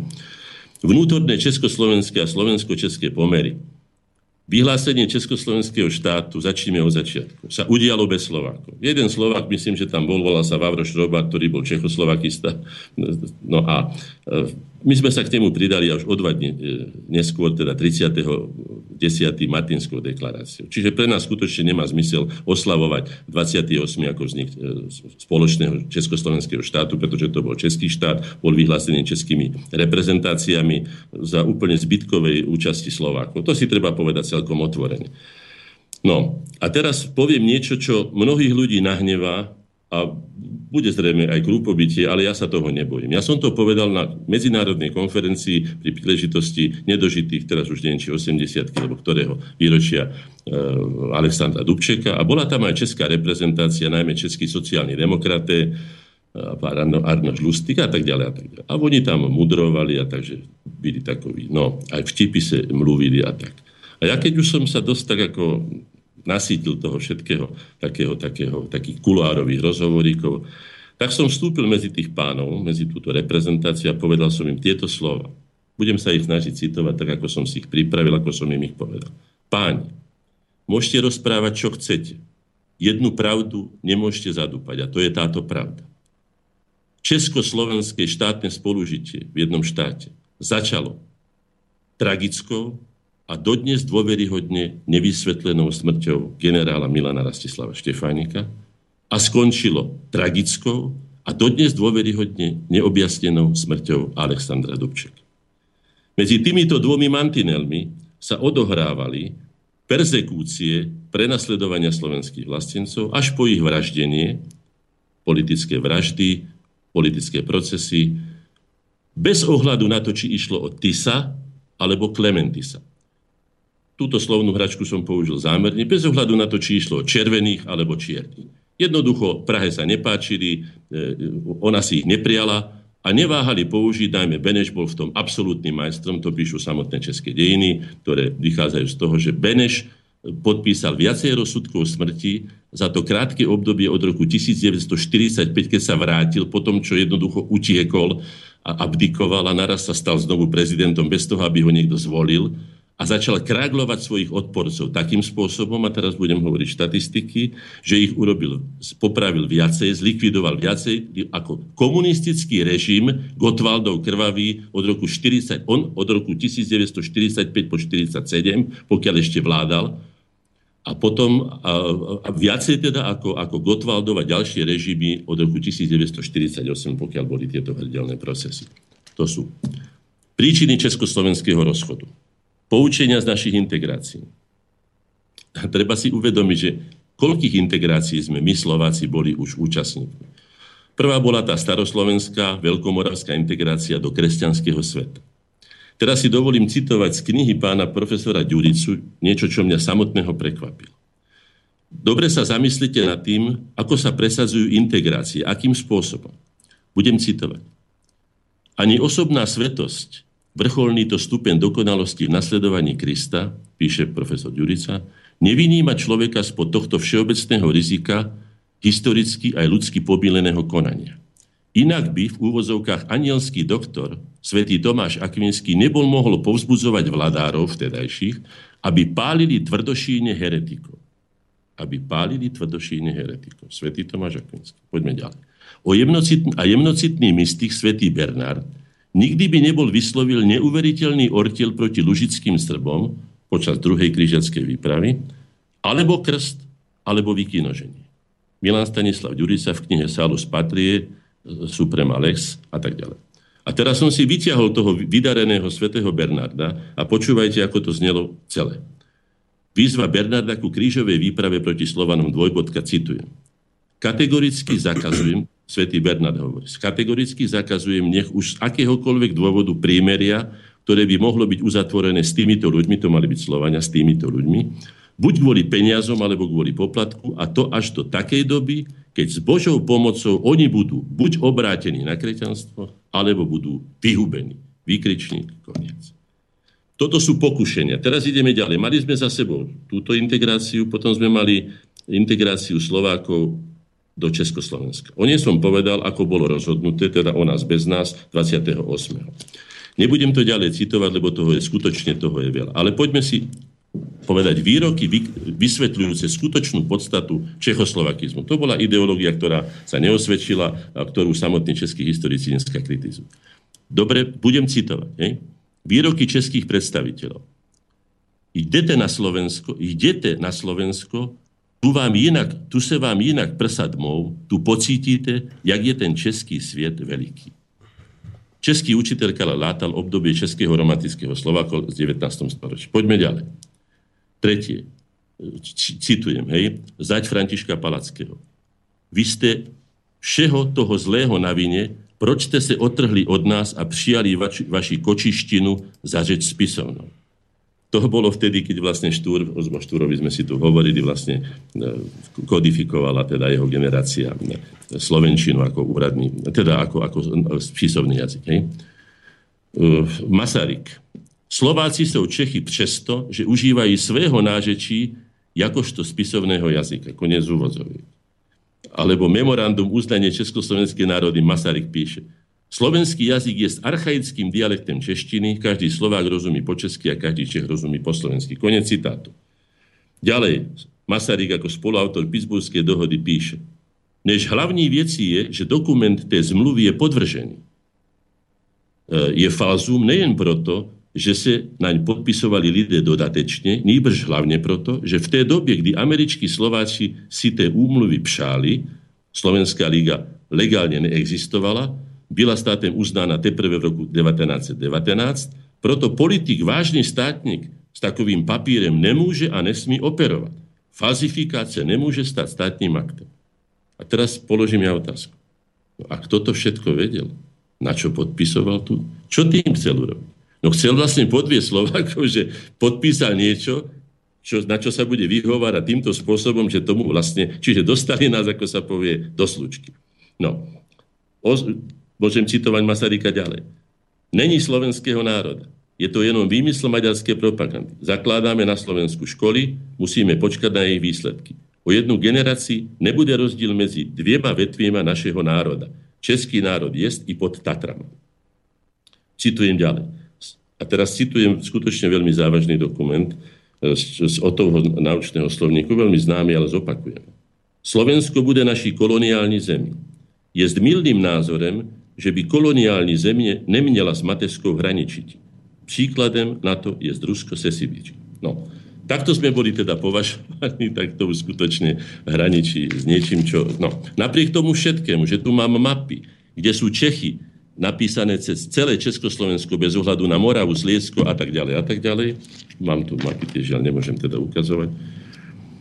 No, Ferdinanda Perotku vynechám, pretože to skutočne nebudem sa zaťahovať do tohoto, ale mám celý časopis Prítomnosť, kde píše skutočnú oslavu na Hitlera, píše o ňom také veci, že aj o Mein Kampfe ako Biblii nemeckého národa. Mám tu celý časopis, čiže nemôžeme povedať, že vytlačil som si celý číslo časopisu 17, nájdete si to ročník 16 v Praze 26. dubna 1939 za 2K, dynamický život Ferdinand Peronka, apoteóza doslova. No.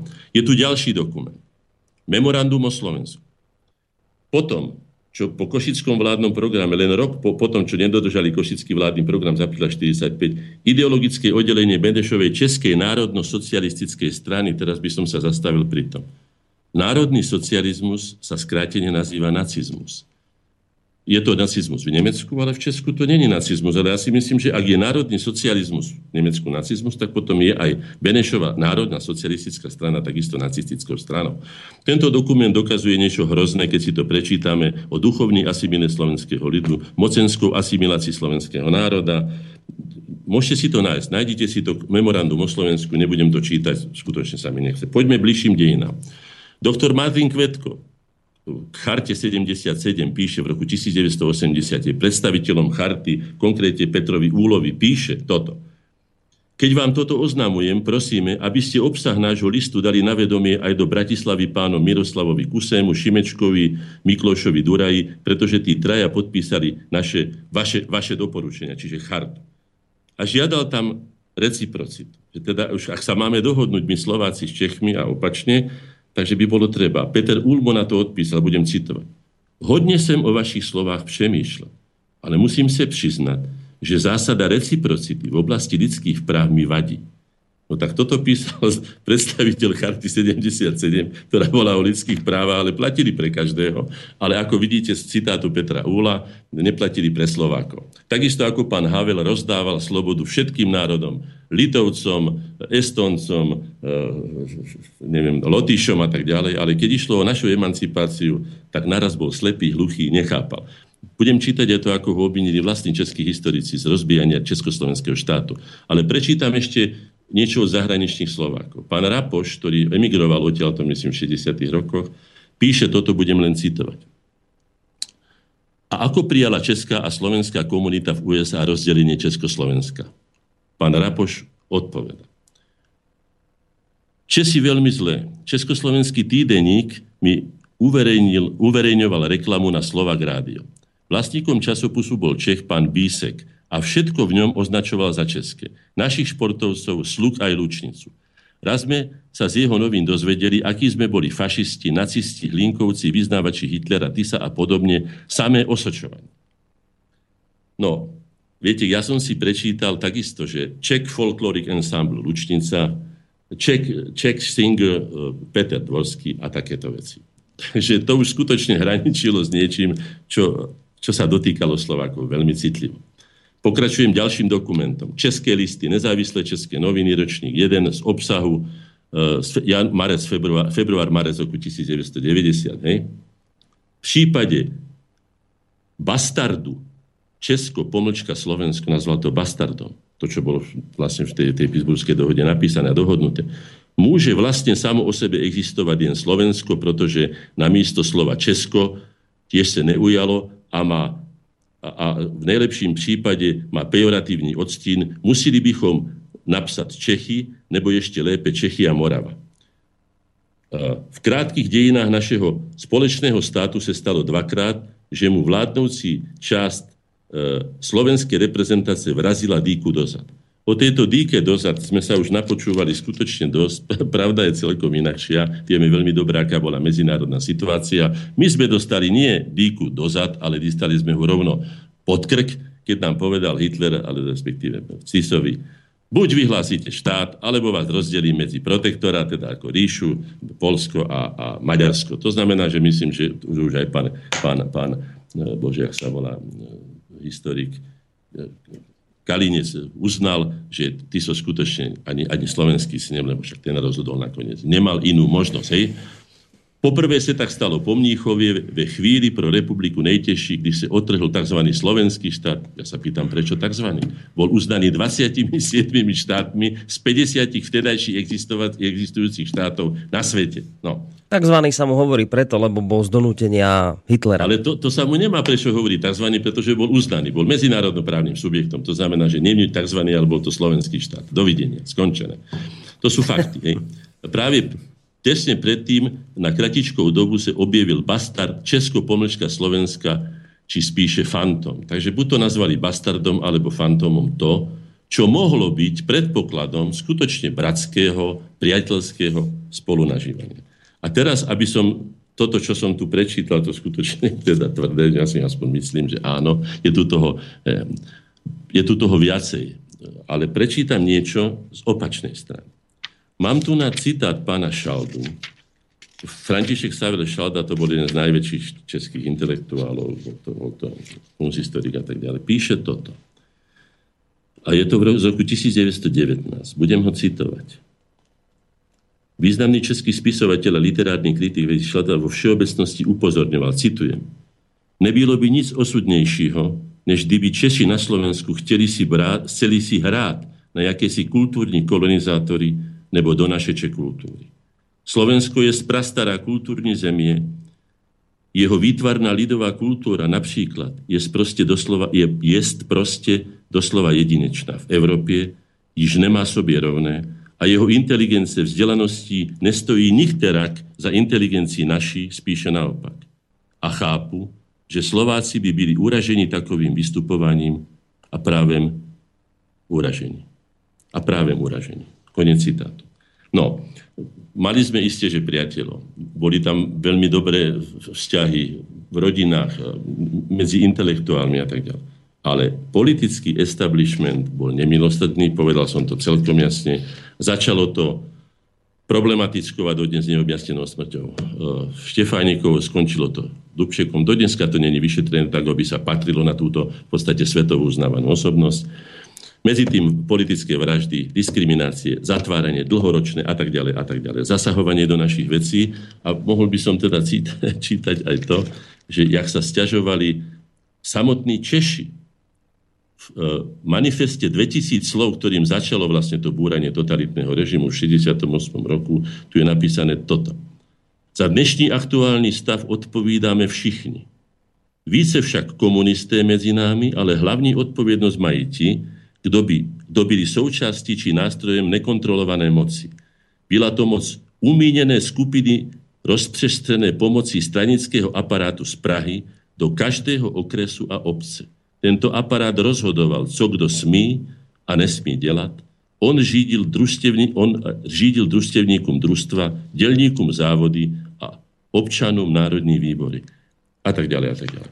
To čítam z charty z 27. júna roku 1960. Ja vám do toho samozrejme, ako ste no. si všimli, dnes vôbec neskáčem, lebo ste hovorili, že toho máte strašne Citujem. veľa. Počkajte, vydržte. Uh, ale uh, už dlho hovoríte, jednak. A druhá vec je, že máme tu aj nejaké maily, aj na tie by sme mali pomaličky prejsť, lebo nás tu ľudia zožerú. Samozrejme. Tak e, dáme si teraz také že mailové kolo do otázok. Potom si dáme hudobnú prestávku a potom môžete ďalej pokračovať. Takže poďme najskôr na mail od Michala. Dobrý večer, pamätám si začiatok 90. rokov, hoci som nemal vtedy vysoký vek. Väčšina občanov e, v Českej republike určite nebola za rozdelenie Československej republiky, ani len nechápali, čo sa deje a nebola to pre nich téma. Tak to bolo. A čo sa týka Slovákov, žiadna strana úspešná vo voľbách nemala v programe rozdelenie okrem Slovenskej národnej strany. Na národniarských demonstráciách, ak niekto skandoval samostatné Slovensko, boli to iba malé skupinky. Zvyšok účastníkov len krútil hlavami a vravili, že nechcú rozpad, iba konfederáciu.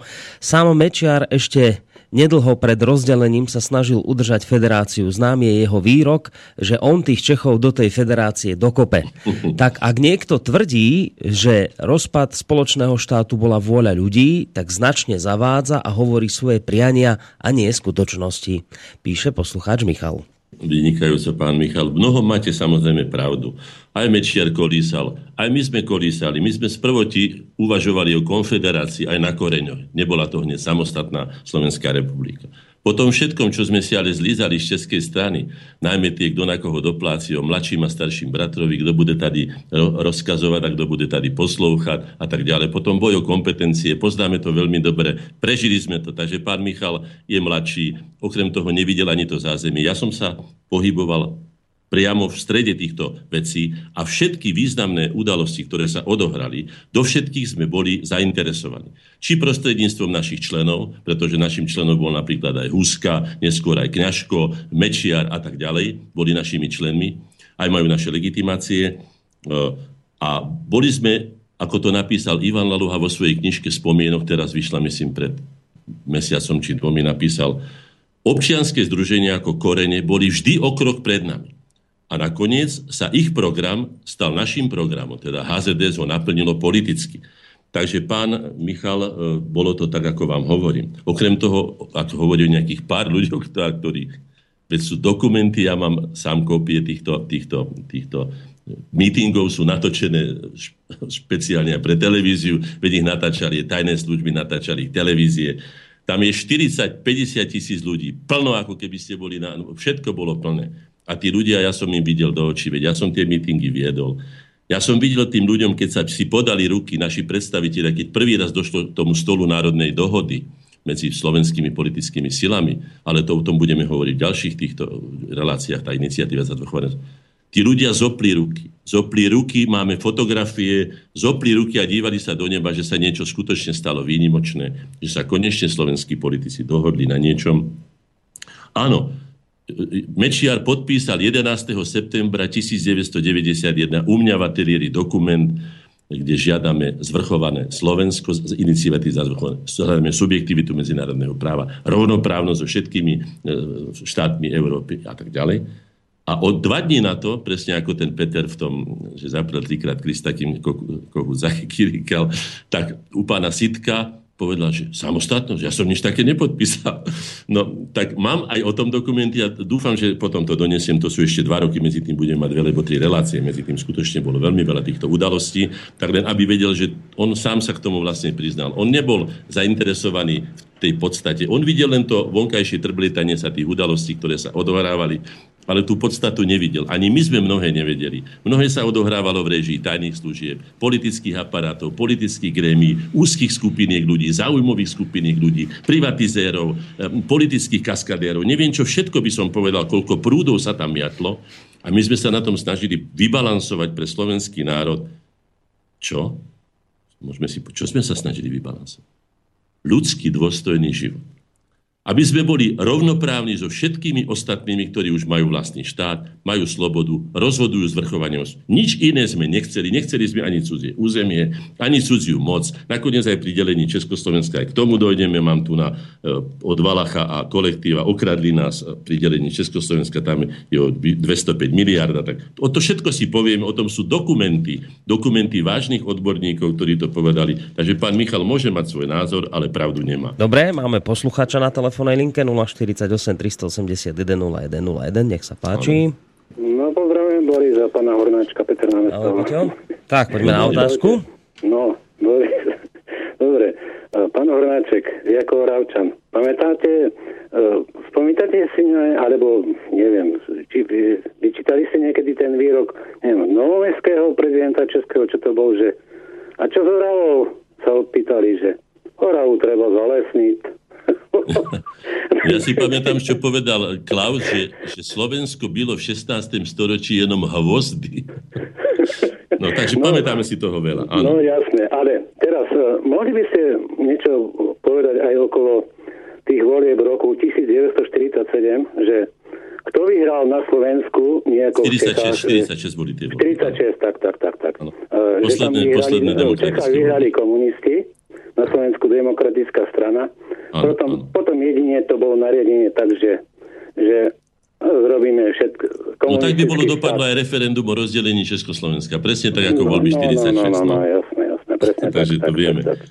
No, No. dobre. Takže čo, Peťo, čo by si chcel, akú otázku teda položiť? Či, či... Že, že, či by pán Hornáček nemohol toto rozviesť, akože ten 46. rok, tie voľby, vlastne, že, že my, akože vždy by sme boli, neviem, či, či je to tým, že sme mali slabé sebavedomie, neviem, čo, čo si o tom myslí, že sme... Dobre, môžem, môžem, môžem sa... Dobre, Peťo, vzdelaní, tak. Vzdelaní, ale, ale či sme nie slab, veľmi málo sebavedomí. Dobre, Tak si myslím, že... tak no, a ešte, ešte, ešte No. takto.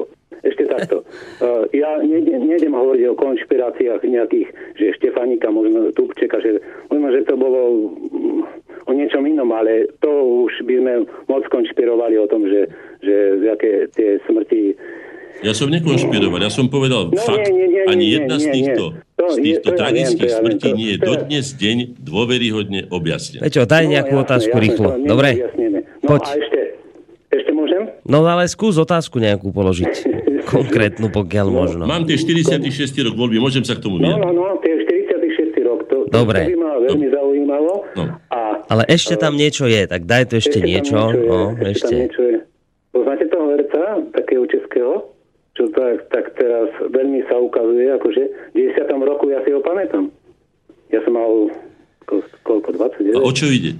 No, ide o to, že on vtedy povedal, keď sa jednalo o to rozdelenie Čechova, Čes- Česka a. Slovenska, že on povedal ako herec vtedy. On, on doteraz účinkuje, on si to dobre možno, že pamätá, ale strašne, strašne chce byť akože vtipný. Teda dvojhlavý tele? vtipný, strašne nerad používam.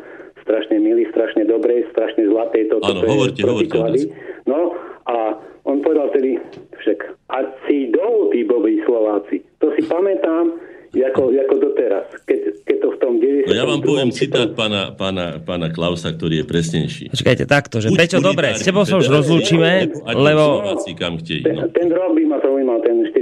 Dobre, 46. Dobre, maj sa, ahoj. Ešte raz ten citát zopakujte, lebo som hovoril a nebolo počuť, pán Hornáček. či Pán Klaus sa vyjadril pri tých rokovaniach o kompetenciách a potom, keď nedochádzalo k dohode o tom, aké bude to štátoprávne usporiadanie, či reálna, či voľná, či e, neviem, aká federácia, tam už špekulovali s tými pojmami, tak povedal, buď unitárni federácie, nebo ať do Slováci kam chtějí. No, to kam chtějí, to znelo skutočne tak, ako Baťa kedysi, neviem, či to viete, chystal pre Slovákov, že buď v Strednej Afrike kúpi nejaké územie a tam budeme na jeho topanky pestovať dobytok, alebo niekde v Argentíne, alebo niekde. Takže takéto plány boli, ako by som povedal, podnikateľské by som to nazval, aj s tým, týmto národom. Až takýmto, by som povedal, excesom prichádzalo. No, k tým voľbám toľko to. V roku 1946 už vládol neslávne pre nás Slovákov, neslávne známy pán Beneš, o ktorom som už svoje povedal, teraz o tom sú štatistiky, ktoré vyšli, myslím, če- Černá kniha sa to volá, České histórie a tak ďalej, kde sú tie citáty, kde sú vybrané. Aj to môžem o tom niekedy hovoriť, ale je toho skutočne veľa. Takže boli to posledné demokratické voľby, kde sa zlúčila Benešom a jeho klíkov zakázaná Slovenská ľudová strana, bola postavená mimo, mimo Hlinková Slovenská ľudová strana mimo, mimo zákona. Tak podporili demokratov, urobili akúsi tajnú voľbu, že aj demokratická strana mala svoje tzv. kresťanské krídlo. Myslím, že pán Kempný bol tam ako jeden z podpredsedom demokratickej strany, čo sa samozrejme podarilo tajným službám veľmi rýchlo získať, zistiť a tak ďalej. Dokonca vznikli akčné výbory, v ktorých bola jeden z našich členov, nebudem ho radšej teraz menovať, bohužiaľ e, to sme nevedeli, potom sme ho vylúčili z našich radov, že sa podielal v akčných výboroch na rozbití demokratickej strany a odovzdanie moci v 48. komunistom potom pri tom prevrate roku 1948 vo februári. To znamená, že áno, myslím, že okolo 60% získali demokratická strana na Slovensku a komunisti získali len myslím, že okolo 20, lebo tak nejako percent, alebo 25, neviem presne, to nemám tú štatistiku. A u nás teda vyhrala demokracia, teda, alebo teda vôľa po demokracii, po, nie po, po, po nejakom komunistickom režime. V Čechách to bolo celkom naopak, tam zvíťazila komunistická strana. Na to sa dalo dohromady, ako sa hovorí, do jedného mixera, to sa spočítalo, no a boli sme tak ľudovo povedané majorizovaní.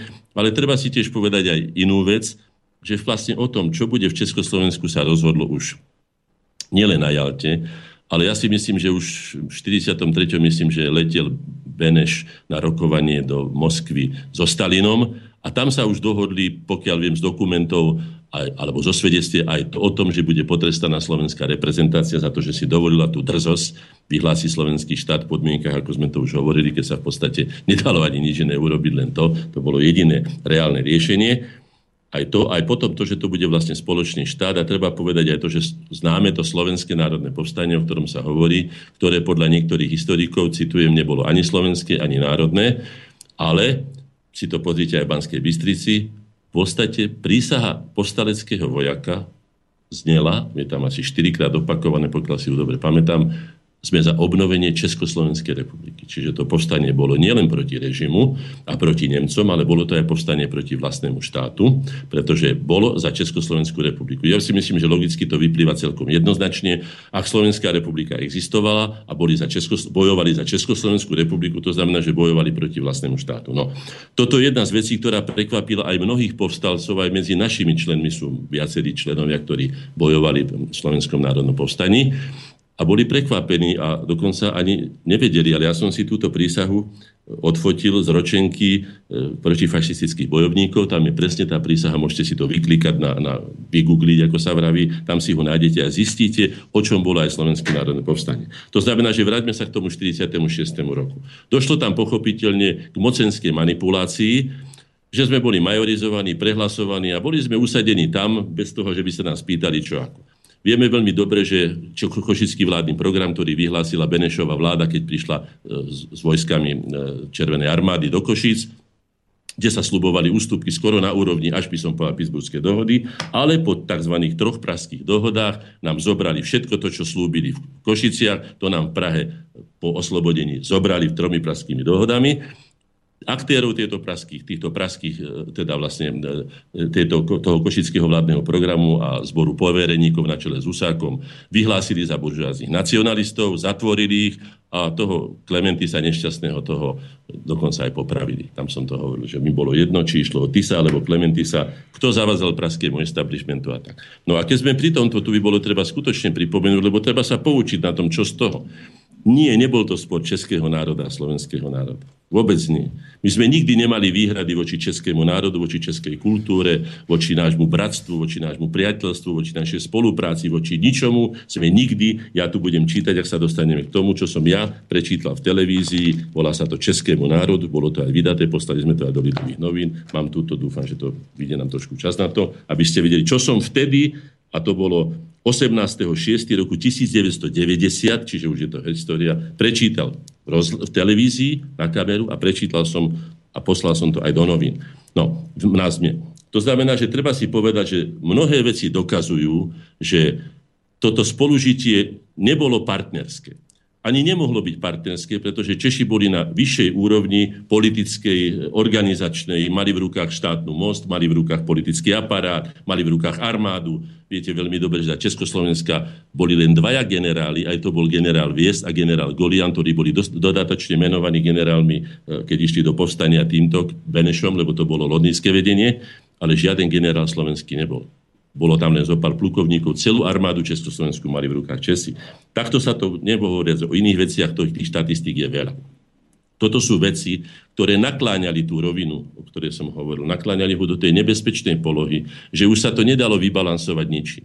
To skúšali na nás už Maďari, že vieme veľmi dobre, ako sa ku nám správali v dejinách a potom prišli do roku 1918, ponúkali tam federalizáciu Uhorska, že budeme mať samozprávu a neviem čo všetko, ale už im nikto neveril. Bolo to ako keď poznáte tú bajku o tom, že keď kričla ten Valach, vlci idú, a keď sa ľudia z dediny zbehli dva razy a bola to nepravda, tak tretíkrát, keď kričal, už neprišli a vlci prišli, zožrali jeho aj ovce. Takže toto sa vlastne stalo, to je otázka vierolobnosti, otázka dôverčivosti, aj k tomu tu mám nejaké poznámky, ale, ale poďme teda k tým otázkam ešte. No, pôjdeme k otázkam, ale teraz si dáme hudobnú prestávku. Dobre, aspoň sa vydýcham. A, tak, trošku sa môžete vydýchať, občerstviť. Tak tá prvá sa vám nepozdávala, lebo ženu spie, že Sloven za Slovensko Ale nie, žena. no, to je môj názor. Ne, dobre, veď, dobre. Za Slovensko žena, za Českú republiku chlap, tak teraz budete mať dvoch chlapov a som zvedavý, ako sa vám táto bude pozdávať. Tak poďme na ňu.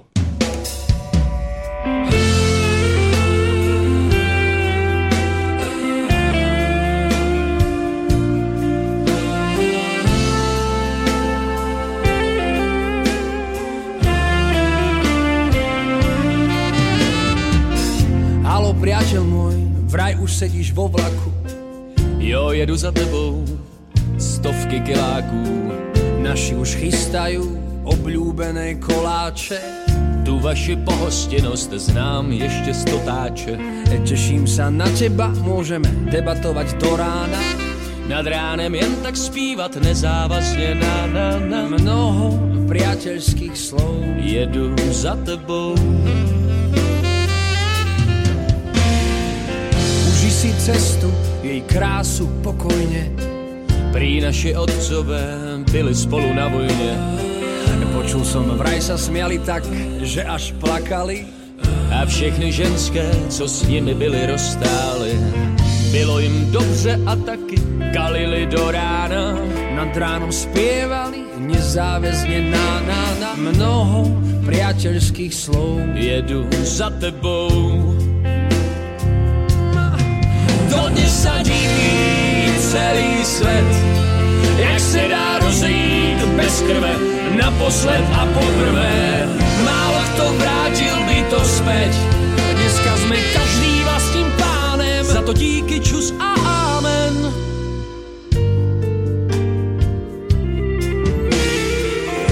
Halo příteli, prý už sedíš ve vlaku, Človeče, to je diaľka. já vím 600 kiláků. Užij si Moravy a taky těž se na Prahu. Máte tam niečo ako naše plote na váhu. Jo, máme tady všechno a taky kalíme do rána. Nad ránom spievate nezáväzne na, na, na mnoho priateľských slov. Jedu za tebou.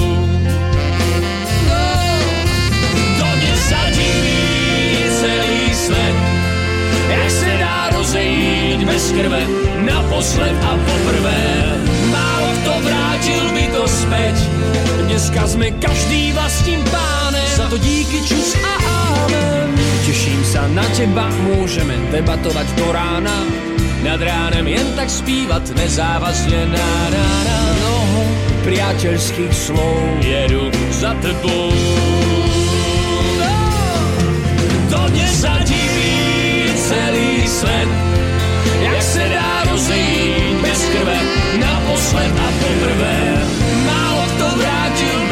späť, Dneska sme každý vlastným pánem. za to díky čus a amen.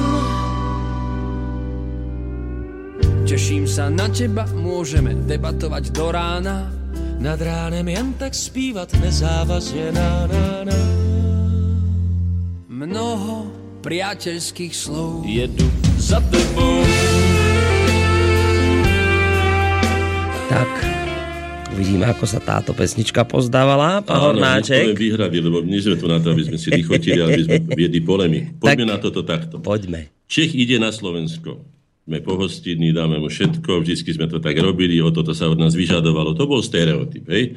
Keď sme my prišli do Čech, bolo to trošku iné. Ja mám svoje skúsenosti. Bol som tam na vojne.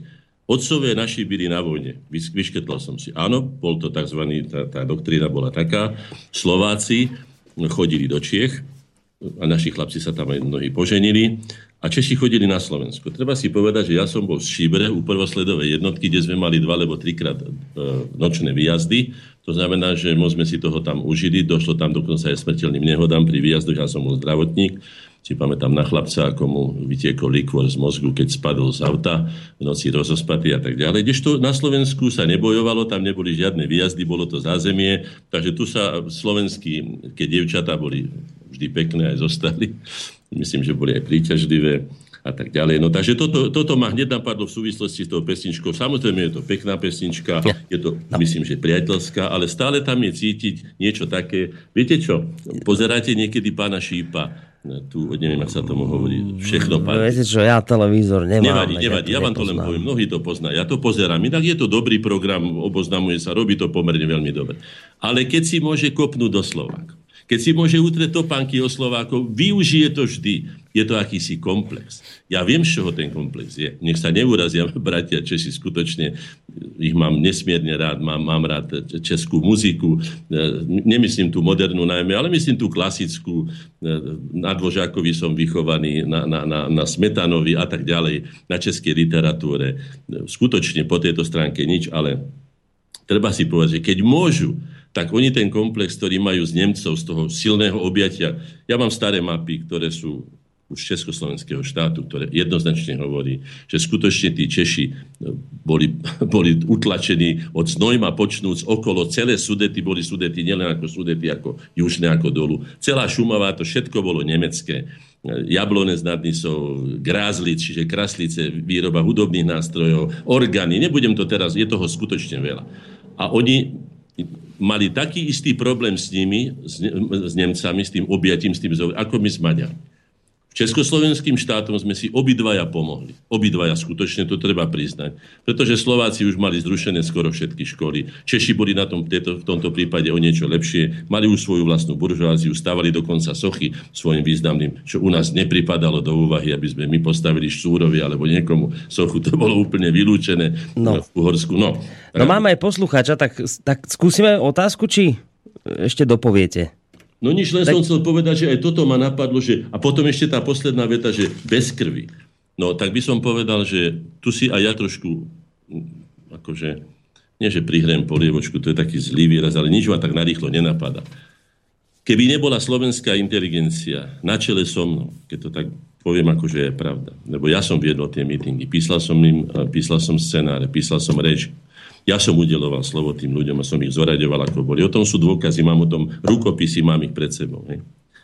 Tak by bol ten proces možno nabral iné, iný falš. Keby to boli viedli tí, by som to nazval horúce hlavy. Nazvem, nenazvem ich, že radikáli, lebo oni žiadali v podstate to, čo sme žiadali aj my, lenže žiadali to spôsobom, kričaním, vyhrážaním sa, neviem čím všetkým. Štátka, neboli prijatí slovenským národom, ktorý, ako som to hovoril v tej našej relácii, keď sme hovorili o slovenskej povahe a charaktery, nemáme to v povahe.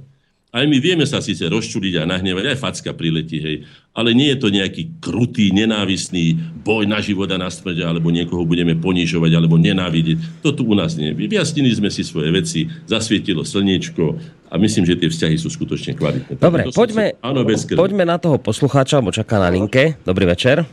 Dobrý večer, pozdravím pána Horáčka.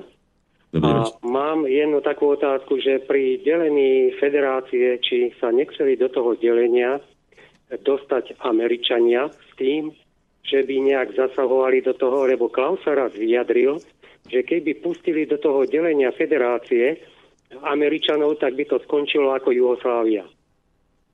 No, viete čo, túto vedomosť Také nemám. A ešte je, je druhou takú poznámku, ja som bol tiež e, e, na vojne v Čechách a mám také skúsenosti, že prišiel víkend a všetci Slováci do služieb. Pravidelne každý hm. týždeň Slováci do služieb, Česi domov a na vychádzky. To je všetko. Majte Inak k tej národnej povahe... Ďakujeme pekne, pekne, do počutia. Áno, poviem len toľko to, že Pražáka, ale to sme hovorili nielen my, ale že Pražáka bolo v rote, alebo ja neviem, ak sa volali tie všetky zo skupiny, bolo vidieť na prvý pohľad. Pražák bol špeciálna kasta. S Moravákmi sme boli ako jedni, títo sme kamarátstva, zostali nám aj teraz, ešte si píšeme mnohí s Brňákmi, Hustopečákmi a neviem ako šeliako. Aj s Čechmi vo všeobecnosti tak, ale Pražáci to bola elitná kasta ľudí. To, to, to, to hovorím sami, Česi ich nemali radi, ako sa správali povýšenecky. Z tohto hľadiska teda chcem povedať. No. Takže áno, áno, súhlasím s tým, čo, čo sa pýtal ten pán? Aby som... No, ohľadom uh, toho Klausa, že, že tvrdil, že teda, či sa tam nejakým spôsobom Američania do toho... Ja, Američania, ne... no. nie, o tomto nemám, nemám skutočne, ale, ale treba povedať, že ten dešpekt bol tam vždycky voči nám. Veď už len samotná tá veta jeho, že adov kam chtej, alebo nakoniec potom aj pri tom delení, o tom budem hovoriť neskôr, že, že přijedou s prosíkem v březnu pokolenou do Prahy. Viete čo, to už je také ako taká škodoradosť, ale také podceňovanie. Nakoniec sa to ani nestalo, to nie je pravda. Boli tam falšované kolky, vrátalo sa so zosypaním slovenskej médií. A neviem, či také zákernosti, ktorých my, znovu to zopakujem a podpíšem to vlastnou krvou. My sme sa zákernosti voči nikomu nikdy ne, ne, ne, neprejavovali. A už nie je plánovaný. Áno, bolo, stalo sa, že keď ten Slovak už bol skutočne nahnevaný, tak tá, tá ruka uletela. Aj to hrubé slovo uletelo. Aj navreli žili na krku, bolo to všelijako ale takýchto vecí sme sa nedopúšťali. To ne, nepatrí k nášmu národnému charakteru. To, to podpíšem a si to podrite v celých dejinách. Nebolo to tak. Uh, mail od Jula. Dobrý večer. Chcem poďakovať vášmu hostovi za zaujímavé a poučné rozprávanie. Môžem potvrdiť jeho slova o postoje Čechov, Čechov ku nám Slovákom. Vo svojom živote som mal tú čest veľakrát pocítiť, ako nás vnímajú bratia Česi. Nezabudnutelná bola stará pani, ktorá v čase delenia republiky vykrikovala na celé námestie. Je, kde mi to teraz zmizlo? Nech mi to tuto teraz vypadlo celé. Počkajte chvíľu. No kým to poviete, poviem len toľko, to nehovorme vždy len Česi. Niektorí Česi, niektorá časť, nie Česi ako, ako celok, to predsa by bolo nezmyselné. Nie. Niektorí Česi, najmä tí, ktorí mali politickú moc. Poviem to celkom tak, ako je to. Teraz nerozumiem, kde mi ten mail zmizol. Ako som ho čítal, tak zmizol, ako keby ho niekto vymazal. Toto čo má znamenať. No dobre, tak ten už nedočítam. Na ďalší mail idem. Uh, Lácoslav, pojem slovenský štát je nesprávny a nepresný. Ústava z roku 1939 jasne hovorí v prvej hlave prvý paragraf, prvý odstavec jasne, že slovenský štát je, sa volá republika. Treba to upresniť, to pri argumentácii, aby pán host bol pojmovo korektný, inak superfaktografické dokladanie udalostí. No doplním to ja vznikol slovenský štát, tak je to napísané aj z prvej zápisnice, keď bol odhlasovaný 14. marca okolo 12. hodiny. Až potom, keď bola ústava, ktorá vznikla asi dva mesiace na to, už bolo povedané, slovenský štát sa nazýva republikou. Takže aby vedel aj on, že dva mesiace sme boli len slovenským štátom. Áno? Dobre, ďalší mail. Poprosil by som upresniť, píše Pavel, poprosil by som upresniť, ako to bolo e, 28. júla roku 1920, keď bolo Poľsku postúpené 25 obcí na Orave a Spiši za karvínsky hnedouholný revír. Viete niečo o tom? Viem o tom dosť, pretože som z Oravy po matke a je to skutočne bolestivá rana našich vzťahov.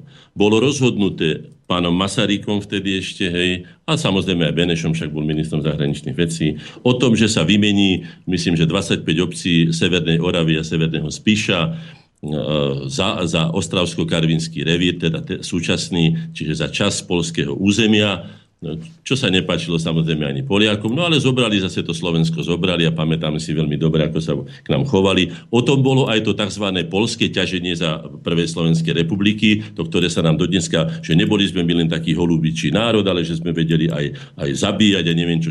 My sme si len išli vrátiť to, čo nám zobrali bratia Česi, týmto by som povedal typickým česk- českou uličkou by som to nazval, tým ich inteligentným, ale veľmi mazaným a prepašte za výraz, vychcaným spôsobom, že sme skladka do toho nemohli hovoriť. Išli dokonca delegácie občanov, ktoré žiadali, teraz môžem povedať, žiadali plebiscit, a v každom prípade by sa boli, pretože to boli Slováci, pripojili k Slovenskej republike, lenže plebiscit im ani pán Beneš, ani pán Masaryk nedovolili a jednoducho boli, boli, boli predaní, tak by som povedal, ako, ako tela na, trhu, na druhú stranu a vymenení za, za Ostravsko-Karvinský revír. Je to tak. Dobre, a pridám ešte jeden mail. Veľmi pekná téma, sedím vo vlaku a žiaľ, vaše vysielanie je tu silne prerušované, tak aspoň touto cestou zdravím pána Hornáčka a dúfam, že si to budem môcť vypočuť aj z archívu. Samozrejme, a to tam ešte Musím dnes... prečítať tie veci, čo dodám. som chcel ako dokument. Dobre, tak poďte na to. No, takto. Riešenia. Pri úspešnom riešení problémov nám najviac pomôže rozum. Nezaťažený rozum ilúziami.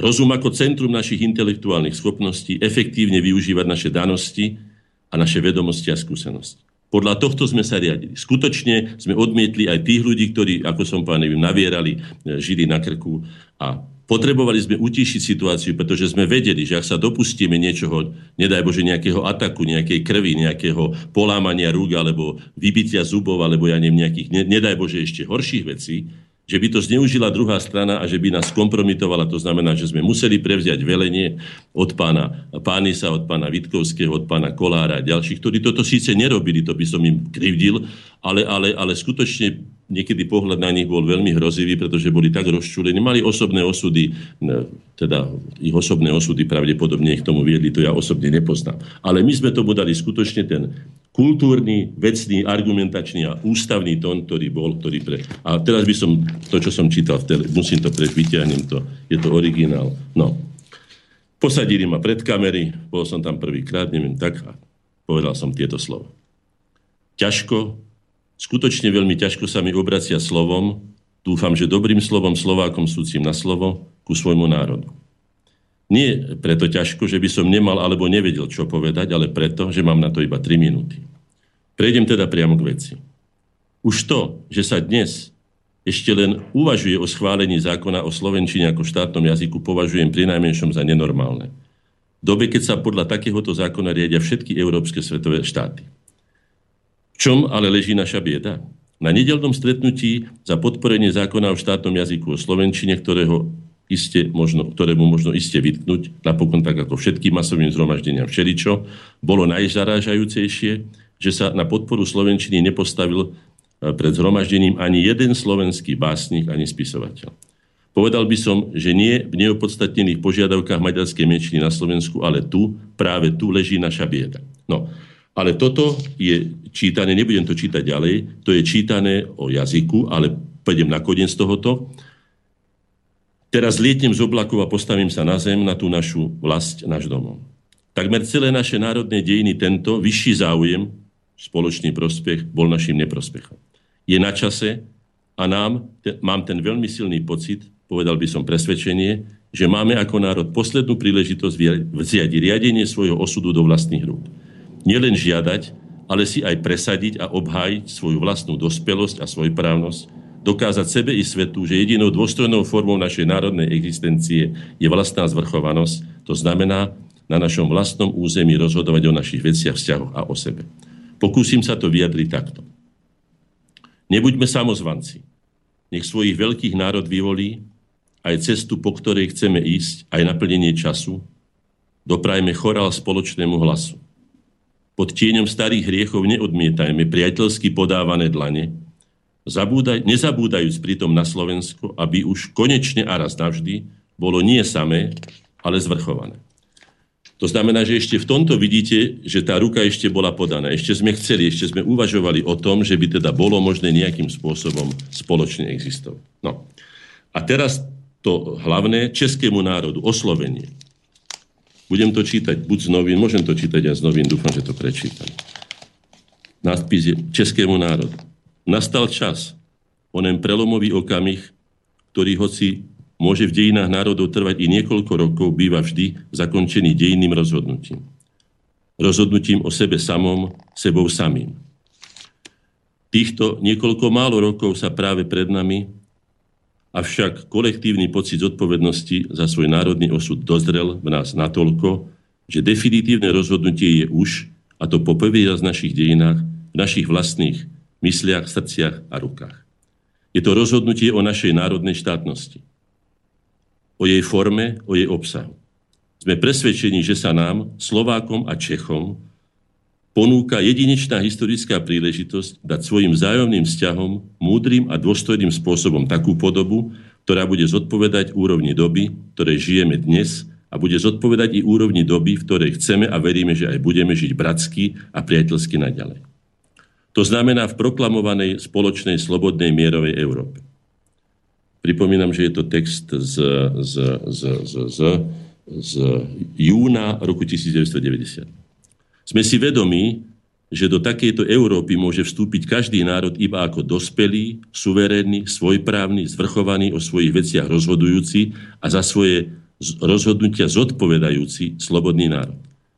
Dospelosť a z nej vyplývajúca svojprávnosť ako zákon, ktorý platí rovnako v prírode, ako aj v celom našom civilizovanom európskom i svetovom priestore, nie je iba pôvodom, nie je iba dôvodom, prečo chceme, ale najmä prečo musíme vziať svoj národný osud do vlastných rúk. Dospelosť a z nej vyplývajúca svojprávnosť je predovšetkým, a sme si toho vedomí, zodpovednosť samých za seba, ale aj za našu spoločnú slobodnú Európu. Sme presvedčení, že tomuto veľkému, silnému, kvalitnému spoločenstvu európskych národov by bol nedospelý a nesvojprávny člen iba na obťaž. Aby sme sa vyvarovali toho, že by nás mohol bez vlastnej zvrchovanosti, bez vlastnej zvrchovanej štátnosti ktokoľvek, kedykoľvek označiť a právom za nehodných tohto budúceho európskeho spoločenstva, sme nútení teda nielen, vla, e, nielen vlastným pocitom zrelosti e, na takéto rozhodnutie, čo najkračšej dobe skončiť štátoprávnym rozhodnutím tento životne dôležitý akt a zapísať sa do matriky národov ako rovnocenný, svojprávny, zvrchovaný o svojich veciach e, rozhodujúci zodpovedný, slobodný národ, ktorý chce žiť v demokratických podmienkach súčasnej i proklamovanej budúcej Európy priateľsky a bratsky so všetkými národmi v Európe, ale i v celom svete v miery a porozumení. Zároveň si však aj vyhrazujeme právo žiadať, aby takto s nami žili a zaobchádzali aj jeho susedia. Ako dôkaz nášho historického snaženia sa o takýto mierový kultúrny spôsob spolunažívania medzi národmi, nech nám poslúžia vlastné dejiny. Náš prvý vstup do civilizovanej kultúrnej Európy uskutočnil už na úsvite našich národných dejín slovenské knieža Pribina, ktorý ešte v predveľkomoravskom období roku 828, to znamená pred 1162 rokmi, prijatím kresťanstva preukázal našu svojbytnosť a zároveň príslušnosť európskej civilizácii kultúrnym a civilizovaným spôsobom. Počas celých našich nasledujúcich národných dejín sme ťažili ako jedno z hlavných boisk Európy, sme zažili ako jedno z hlavných boisk Európy a prežili mnoho a mnoho vojen, ale ani jednu jedinú sme nezačali my, príslušníci slovenského národa. Ba ani len tú súčasnú vojnu pomlčkovú. Nemyslíme si, že to, čo teraz uvedieme, bude jednoznačne kladné o nás, o národe, je to však historický fakt. Všetko, čo Slováci ako národ vo svojich dejinách urobili, bolo vždy iba reakciou E, následkov akcií iných národov či štátov atakujúcich nás historický a životný priestor. Aby sme však i naďalej neboli trpne odkázaní na takýto nedôstojný spôsob národnej existencie, je nevyhnutnou a pre všetky európske národy už naprosto samozrejmou podmienkou vlastná svojprávnosť a zvrchovanosť. Teraz niekoľko poznámok proklamovanému tzv. spoločnému európskemu domu. Nevieme, kto prvý na túto formuláciu prišiel a kto ju uviedol do politickej praxe, faktom však je, že sa dnes všeobecne užíva. Organizmus domu všeobecne povedané obsahuje kadečo. Od podkrovia cez juhozápadnú terasu, studené severovýchodné izby, pivnicu, kotolňu, komoru, práčovňu a tak ďalej. Môže mať majiteľov aj podnájomníkov, ba ešte i dnes je dobrým zvykom v dobrých rodinách mať aj služobníctvo. A iste v mnohom spoločný dom pripomína ešte kadečo. Pripomíname, že sme národom, ktorý bol a do istej miery ešte stále je podnájomníkom, ešte aj vo vlastnom historickom území, na vlastnom historickom území. Náš národ bol už obyvateľom kadejakých v úvozovkách klietok a všetky v úvozovkách, keď vtačka lapali, mali zlatý vzhľad. Máme preto morálne právo, ako nie najväčší národ, obklopený národmi oveľa početnejšími, ako národ tak ťažko skúšaný a overovaný vlastným historickým osudom, ba povedali by sme povinnosť považovať a byť opatrný, zvažovať a byť opatrný pri akýchkoľvek vstupoch do čohokoľvek. Dôverujeme a chceme dôverovať, tešíme sa a chceme sa tešiť, aby sa nám však nestalo to, čo je pre naše národné dejiny také typické, ba povedali by sme, že aj najtypickejšie, totiž, aby sme neboli opäť zneužití, oklamaní, podvedení. Musíme si teda dobre rozmyslieť, ako, aký a kedy. O tom, kedy rozhodne za nás, ako aj iné európske národy, historická naliehavosť a nevyhnutnosť potrieb Európy. Ale o tom, ako a najmä aký chceme a musíme, a teda aj budeme rozhodovať tento raz a dúfame, že už raz a navždy, my, slovenský národ, samozrejme a zvrchovanie. Samostatne a zvrchovanie. Aby sme zabránili možnej manipulácii tohto textu v zmysle, že, sa ho každý, že si ho každý vysvetlí po svojom, Dovolíme si zakončiť a nech sa toto zakončenie stane symbolickým pre naše budúce vzájomné vzťahy Slovákov a Čechov, Presne tak, ako jeden z členov našej spoločnosti Korene zakončil svoj televízny prejav slovenskému národu, a to som už čítal, ale prečítam to ešte raz, lebo to je vyhlásenie príprav výboru spoločnosti Korene, podpísaný Hornáček, Anton Hrnko, profesor Pavlíny a inžinier architekt Igor Krist. A to tá záverečná básnička znela, alebo to vyjadrenie bolo. Nebuďme samozvanci, nech svojich veľkých národ vyvolí aj cestu, po ktorej chceme ísť, aj naplnenie času. Doprajme chorál spoločnému hlasu. Pod tieňom starých hriechov neodmietame priateľsky podávané dlane, nezabúdajúc pritom na Slovensku, aby už konečne a raz navždy bolo nie samé, ale zvrchované. Toľko k tým vzťahom. Tak a ja vám dám, lebo máme ešte necelé, necelých Dobre. 5 minút, tak posledný mail a skúste v rýchlosti naň odpovedať. Áno, otázka od Emila. Na Slovensku žiaľ nie je mediálne krytie ani elementárnych záujmov slovenskej štátnosti. Média sa vymkli vonkajšou aj vnútornou réžiou slovenskému prostrediu lebo sú v nich etablovaní zahraniční vydavatelia, ktorí dirigujú mediálnej politike, Áno, takže nepôsobí v prospech slovenskej štátnosti. Koho záujmy vlastne presadzujú, pýta sa poslucháč. No, to ja neviem, nie som ako by som expert na mediálnu záležitosť, ale v každom prípade sú to veľmi silné finančné skupiny, ktoré si dovolia kupovať aj verejnú mienku. Lebo tu nie je len o verejný priestor, ale tu ide najmä o ovplyvňovanie verejnej mienky. No, takže sú to určite najsilnejšie e, skupiny, ktoré presadzujú samozrejme aj globalizmus ako spoločný trh a ovládanie z jedného centra celého ľudstva a tak ďalej. To všetko vieme. No. E, poslednú vec, keď ešte mám, tak sa pokúsim to využiť ako na záver k tomuto, čo sme si povedali. Sme si povedali, že na všetko sa budeme spýtať, v čom sa môžeme teda poučiť. Začnem s tou, alebo prirovnám to k tej naklonenej rovine. Keby sme boli včas aj túto nami podávanú ruku ešte v roku 1990, tá druhá strana, keby ju bola akceptovala. Ale povieme si to aj potom neskôr, že my sme zachytili, že plány na budovanie na moravskej hranici, teda československej hranici, plány, e, schvalovacie teda razítka alebo pečiatky a, a, po, sú z roku 1991 to znamená, že oni boli pripravení na delenie už dávno pred nami, keď sa to odohralo roku teda 1991.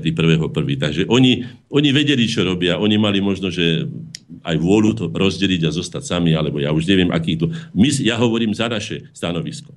Takže sme použili rozum, použili sme kultúrne spôsoby, použili sme vlastnú mentalitu na to, aby sme urobili tú emancipáciu, alebo uzatvorili tento proces emancipácie nám spôsobom našim spôsobom. A prečo sme to robili? Tá otázka je veľmi dôležitá. Aby sme mohli ľudsky dôstojne žiť. A teraz ja sa spýtam, preskočím to, čo sme si povedali na dnešnú dobu, aby sme boli aj aktuálni. Lebo v dobre položenej otázke je už povedaná aj čas odpovede. A my si skúsme odpovedať na tieto otázky, ktoré som si pripravil. Zodpovedne, kam sme sa teda dostali. Slovenský štát obnovený slovenský štát, druhá Slovenská republika, vznikla skutočne ako slobodný, demokratický, e, zvrchovaný a právny štát. Taká vznikla.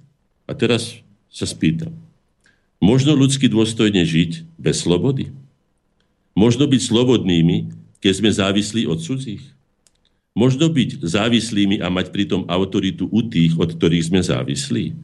Môže ten, kto nemá autoritu, byť rovnoprávnym partnerom tým, ktorí autoritu majú. Môže byť nerovnoprávny, čiže neslobodný, závislý a bez autority subjekt úspešný?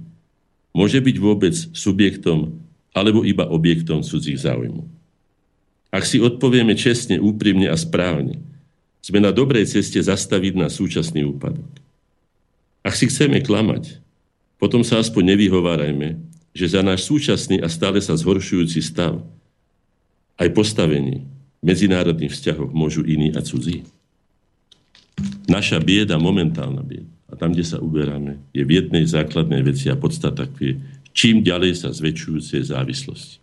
To znamená, že vzdialujeme sa od pôvodnej myšlienky, kvôli ktorej sme obnovovali slovenský štát, druhú Slovenskú republiku. Zamyslíme sa nad tým a najmä mladá generácia, robme niečo, pretože budeme znovu sluhami na vlastnej zemi a znovu budeme žiť ľudský nedôstojný život. Toľko záverečné slova pravidelného hostia relácie Slovenské korene, ktorá sa v tejto chvíli končí. Viliama Hornáčka, predsedu Združenia Slovenskej inteligencie Korene. Pán Hornáček, majte sa pekne do počutia. Všetko dobré, dovidenia, do počutia. No a takisto sa lúčime aj s Martinom Bavolárom z Bratislavského štúdia. Všetko dobré, do počutia. Ďakujem, Boris. Do počutia a lúčime sa do tretice s vami, vážení poslucháči. Ďakujeme za všetky vaše reakcie, maily, otázky a tie, na ktoré nezvýšil čas, dúfam, že nám prepáčite. Lúči sa s vami aj Boris Koroni. Do počutia.